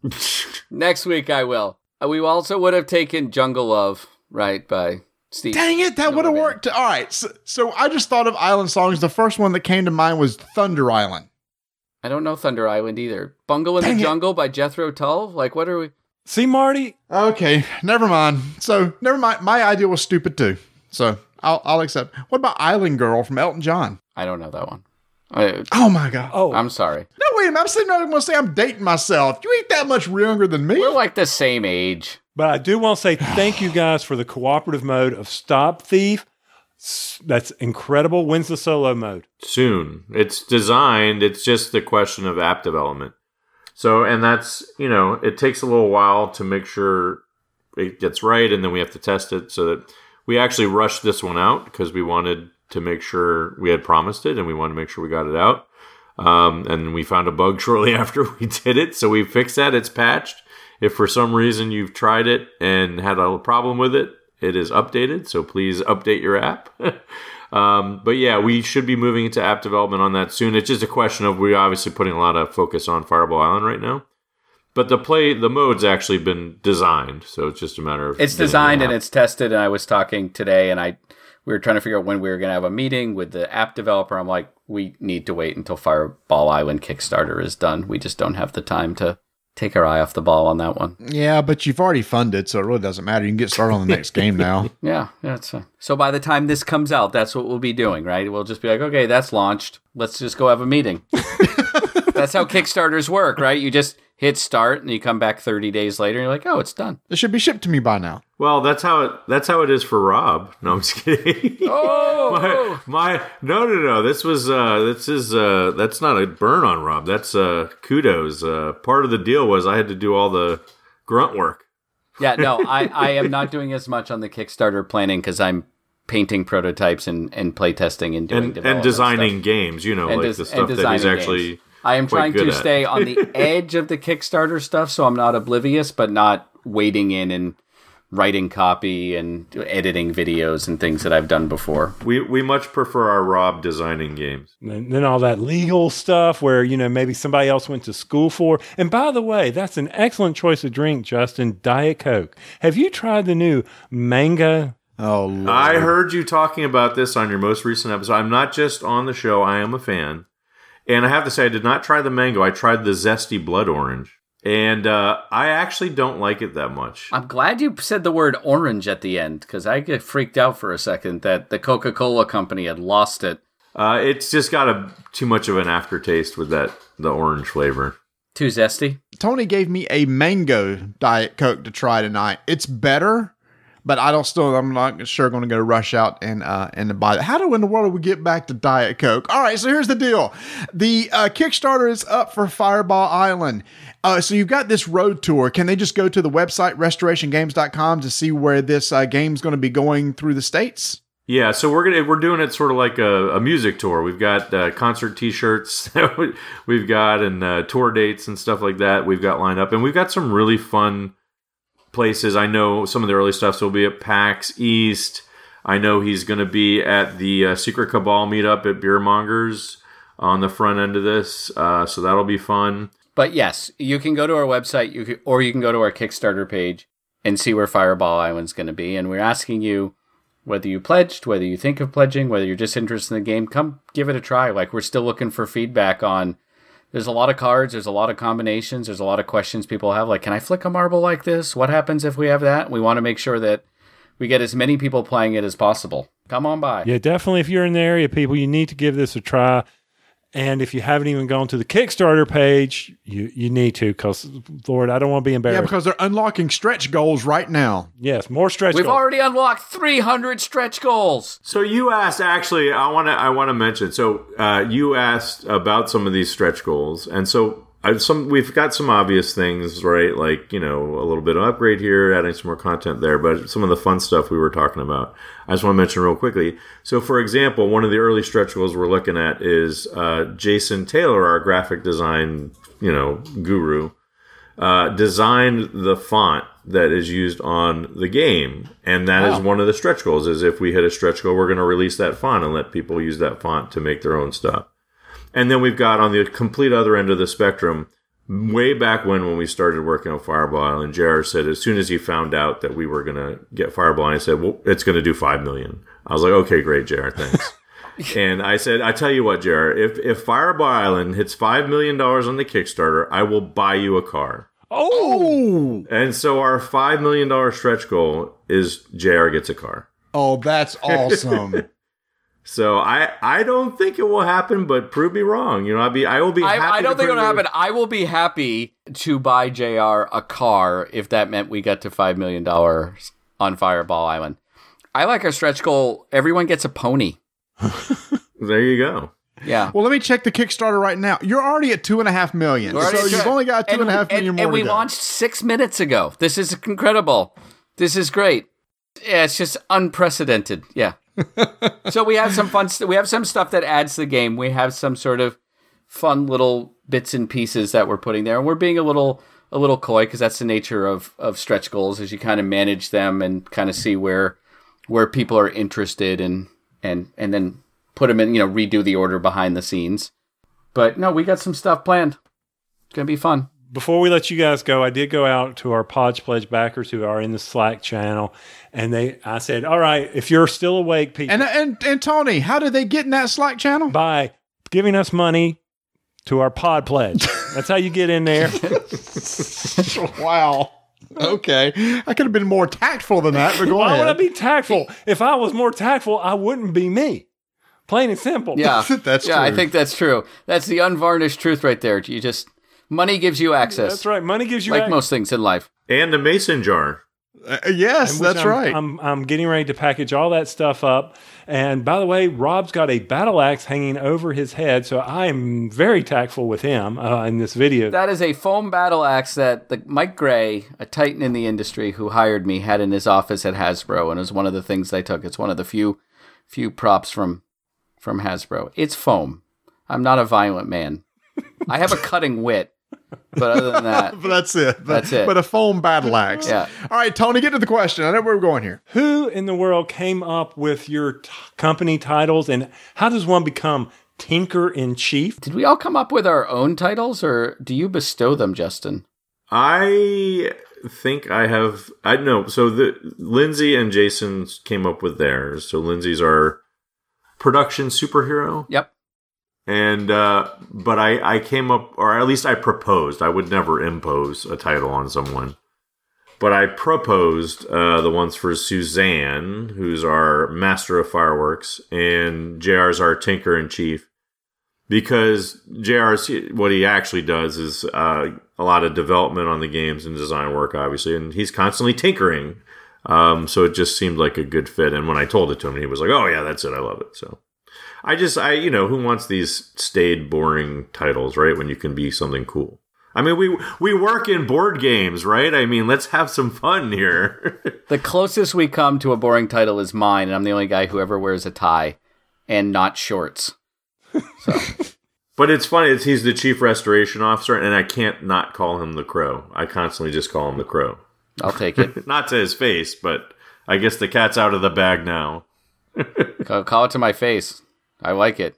Um, another quick question, Justin: Have you ever experienced the card that Marty and I were was able to get in the game Robinson Crusoe from Ignacy? No, what are you talking about? You know, do you're asking this because this is my number one game of all time, right? Yes, but there's an actual card in Volume Two that was uh, crafted by Ignacy when my wife said, "We're getting rid of this game because it's too depressing."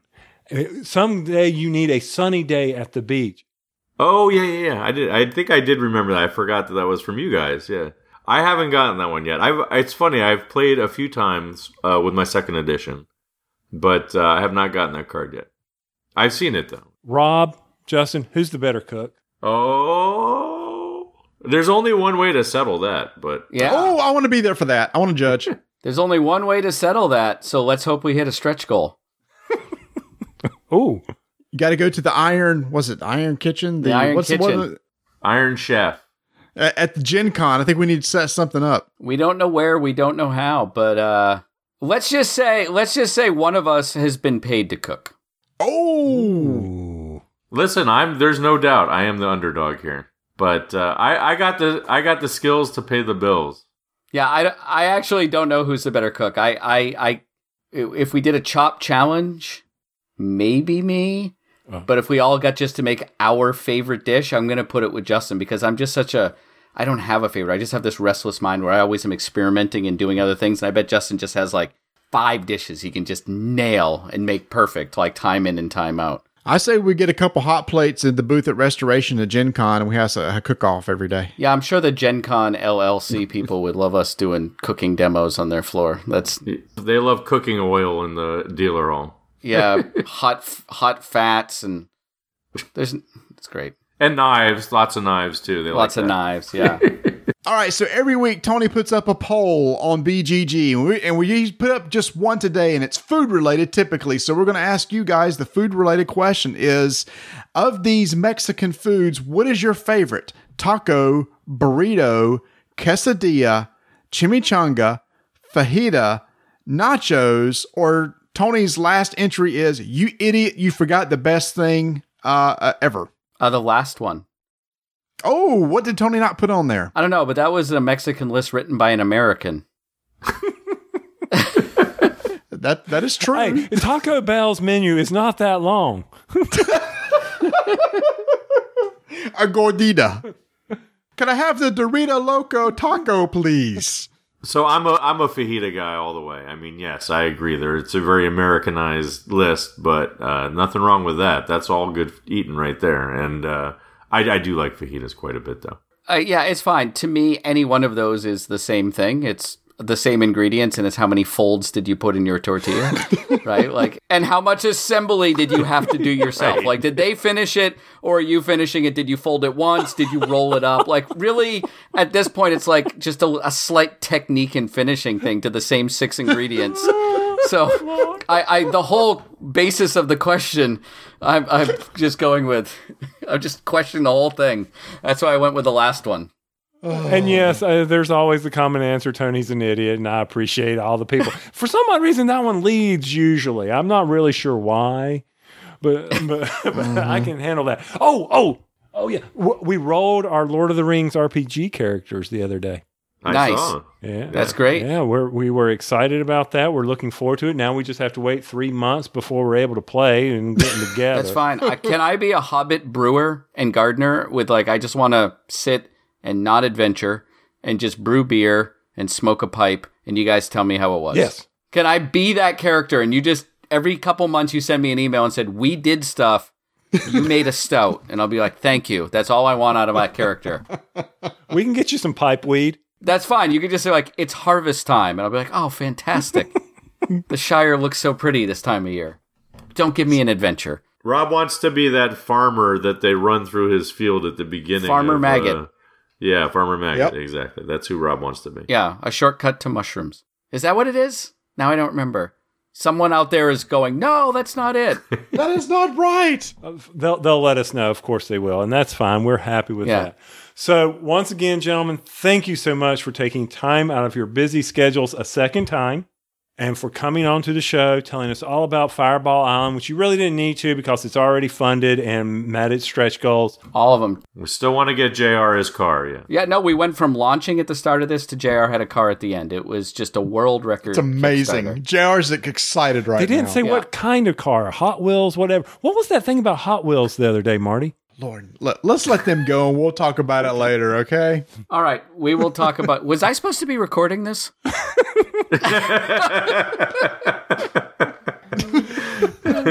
Thank you, gentlemen, and we cannot wait till we have you on again. I'll see you Monday.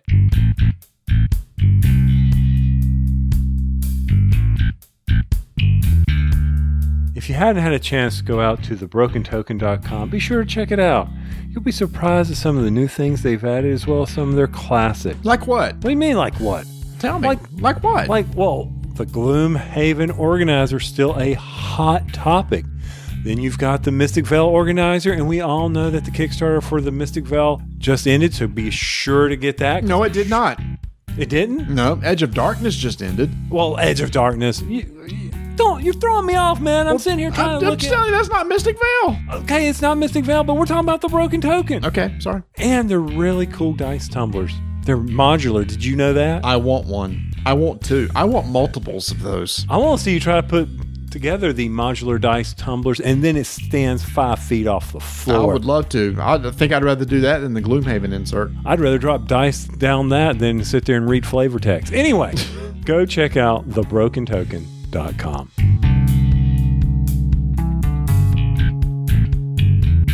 Okay, we got to wrap this up. We've been here way too long. But hopefully, it was very informative for people to hear about Fireball. And those guys are so much fun to have on the show. They are. They really are. And, uh, you know, I mean, the hearing, the, I could just sit there and listen to talk about the whole engineering behind doing the um, mold form to f- make the island. That to me was very intriguing. and we were just joking about how how much money they're going to make and stuff. But Tony, honestly, I bet you it does fun within the first day. I, I hope it does. They they deserve it. I mean, I'm seriously thinking, okay, do I go, want to go in a penny for what is it, a pound for a penny, a penny for a pound? Um, sure.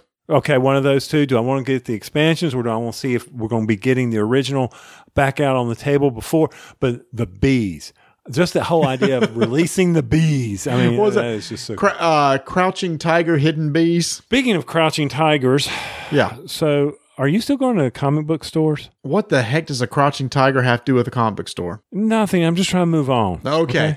Um, I still do go every once in a while. I uh, because there's a couple comics I still pick up here and there. So yes. Okay. Have you put in your pre order for Action Comics number thousand. I saw that was coming out. I didn't know that I needed to. I thought I should just be able to walk in and get it because don't you think they're probably going to overprint those? I think so. I mean, there's you know some major artists are going to be on it, Jim Lee, so forth. Some uh, a story not ever printed before.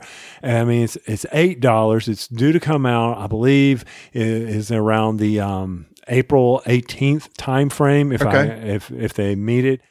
But I'm sitting here I'm like, do I need Action Comics one thousand? What other comic book will make a thousand? Oh no, I I totally agree. Uh, well, Detective Comics. Oh, Detective Comics. It's it's up in the 900s right now. I mean, I will go and get it just to have a copy. I know it's not going to be worth anything, but I just want it because it's it's 1000. I mean, it started what in the in the 20s, the 30s? It took a long time to get there. Right, and that's why I'm just kind of curious about it. I'm uh, like you. I don't want to buy it for any hold on to it. Oh, it's going to put my kid through college. Wait, she's already through college, but it would be a nice one to have. I just don't want it to. I, but the way they look, it looks like it's going to be this huge graphic novel, and that's not what I want. I'm wanting a comic book. Well, it, it is a comic book. It's probably just probably thicker than normal. I was going to say eight dollars for a comic book. Is that what comic books are going for now? No, no, no, no. They're they're 295, 399, something like that, depending Okay. on which title that you get. No, this just cause it's a special one. All right, I didn't know if maybe since you were still going to a comic book store, if people are, if you're putting your name down on a list, and if I need to run into one to get my name on a list. You know, I, I'll check on you. I, I, I'm not sure, but I'm I'm for sure interested in getting it. I definitely want to get the Detective Comics uh, when it comes out too, because I'm I'm also very interested in that. Okay, just check on that for me and let me know so I know if I need to uh, de- deduct eight dollars from my far- Fireball Island um, nest egg so that I can have Detective, uh, not Detective, Action Comics one thousand. I appreciate you taking care of me. Yeah, and that's that's finally it's actually a good little uh, uh, segue uh, because uh, speaking of graphic novels, Van uh, Ryder Games is coming out with a Kickstarter uh, right now, where it is a you remember the old um, Choose Your Own Adventure books that we had as a kid. Yeah, I always turn to the page where it says you died. Yeah. you know, you read through the, the book and it says turn to page such and such to continue the story. They're coming out with a line of graphic novels uh, based on the uh, the same concept. And they sent us an early prototype of one that's called Captive, and it's going to be a series of game, uh, series of books with different stories that's out on the Kickstarter, and they're going to be like 22, 23 uh, bucks a piece. Now, the one they sent us is, is soft cover, but the Kickstarters are going to be hard hardbacks. I actually played through this the past couple days, Tony, and this is really cool. Number one, the art in the book is good. I mean, it, it, the artist looks like any any typical type artist you'd find in, in, a, in a good comic book, and the the whole concept is is that different panels have numbers on them. So just like in the uh, the, the adventure books, uh, it says turn to page such and such. As you're reading through the comic, it'll say you know go to 80 or go to 96 or what's really cool because everything is in pictures. There are clues in the pictures.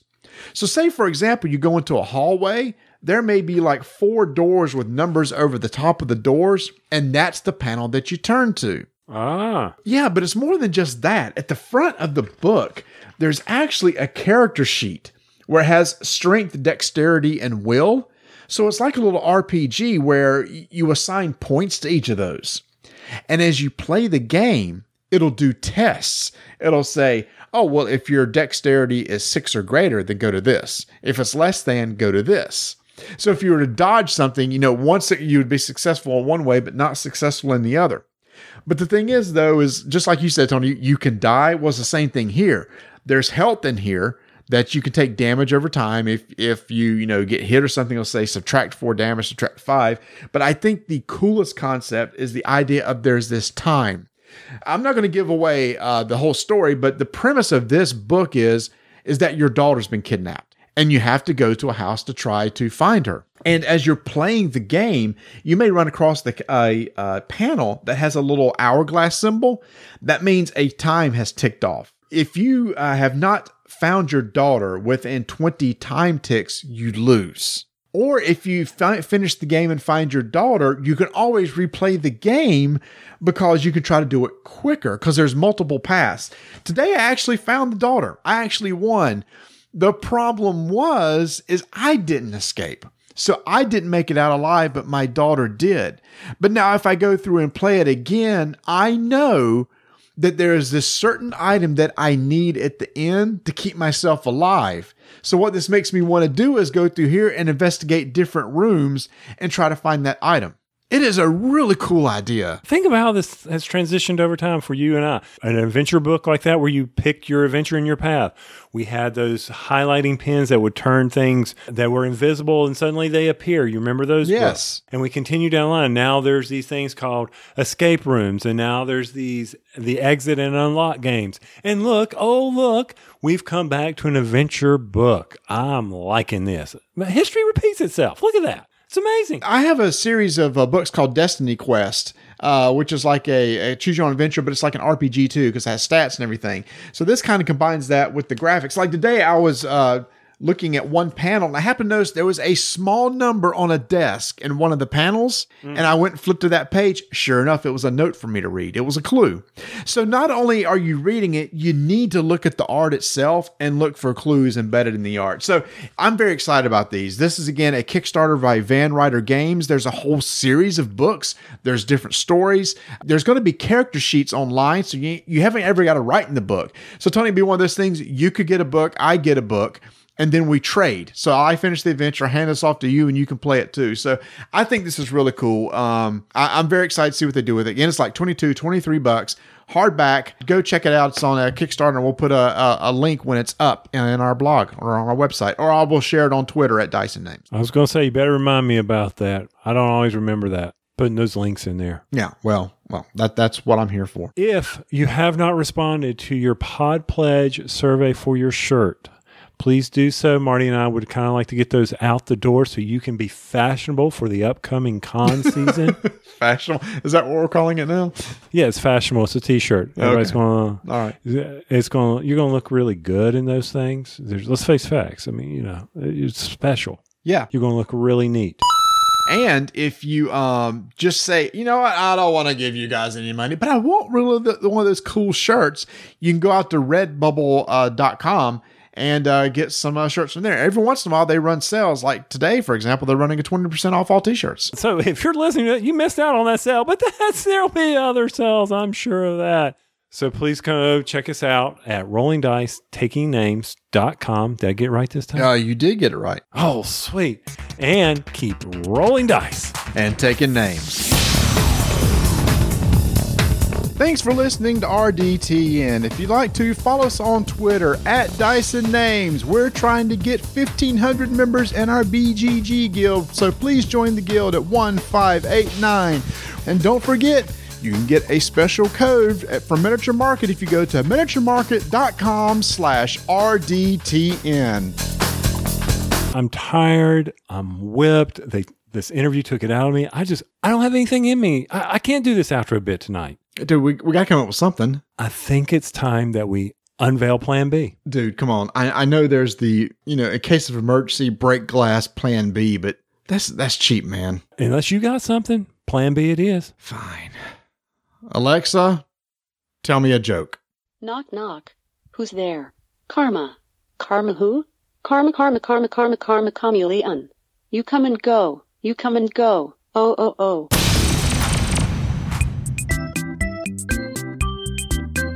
Portal Games is still gearing up for con season with some new releases coming up. But eh, you know, they got their new expansion to Alien Artifacts Aftermath out and coming hopefully soon to a store near you, there is the Robinson Crusoe in store event kit for 2018. Uh, there's going to be some special items in there that uh, your store can have for you to play the game. And if they're not advertising it, make sure to go tell your local game store owner about this in store event so they can go order the kit. Tony, I think we need to get to our local uh, game store to get that for us. I think they do, but the best card is in the base game. It, it is. It is. Sunny day at the beach. You cannot go wrong with that. But Portal Games, I mean, a Golden Geek nominee for Alien Artifacts, so we know you're going to look in that expansion, third printing of that. Yep. So go check them out at portalgames.pl and then you can select your language. English.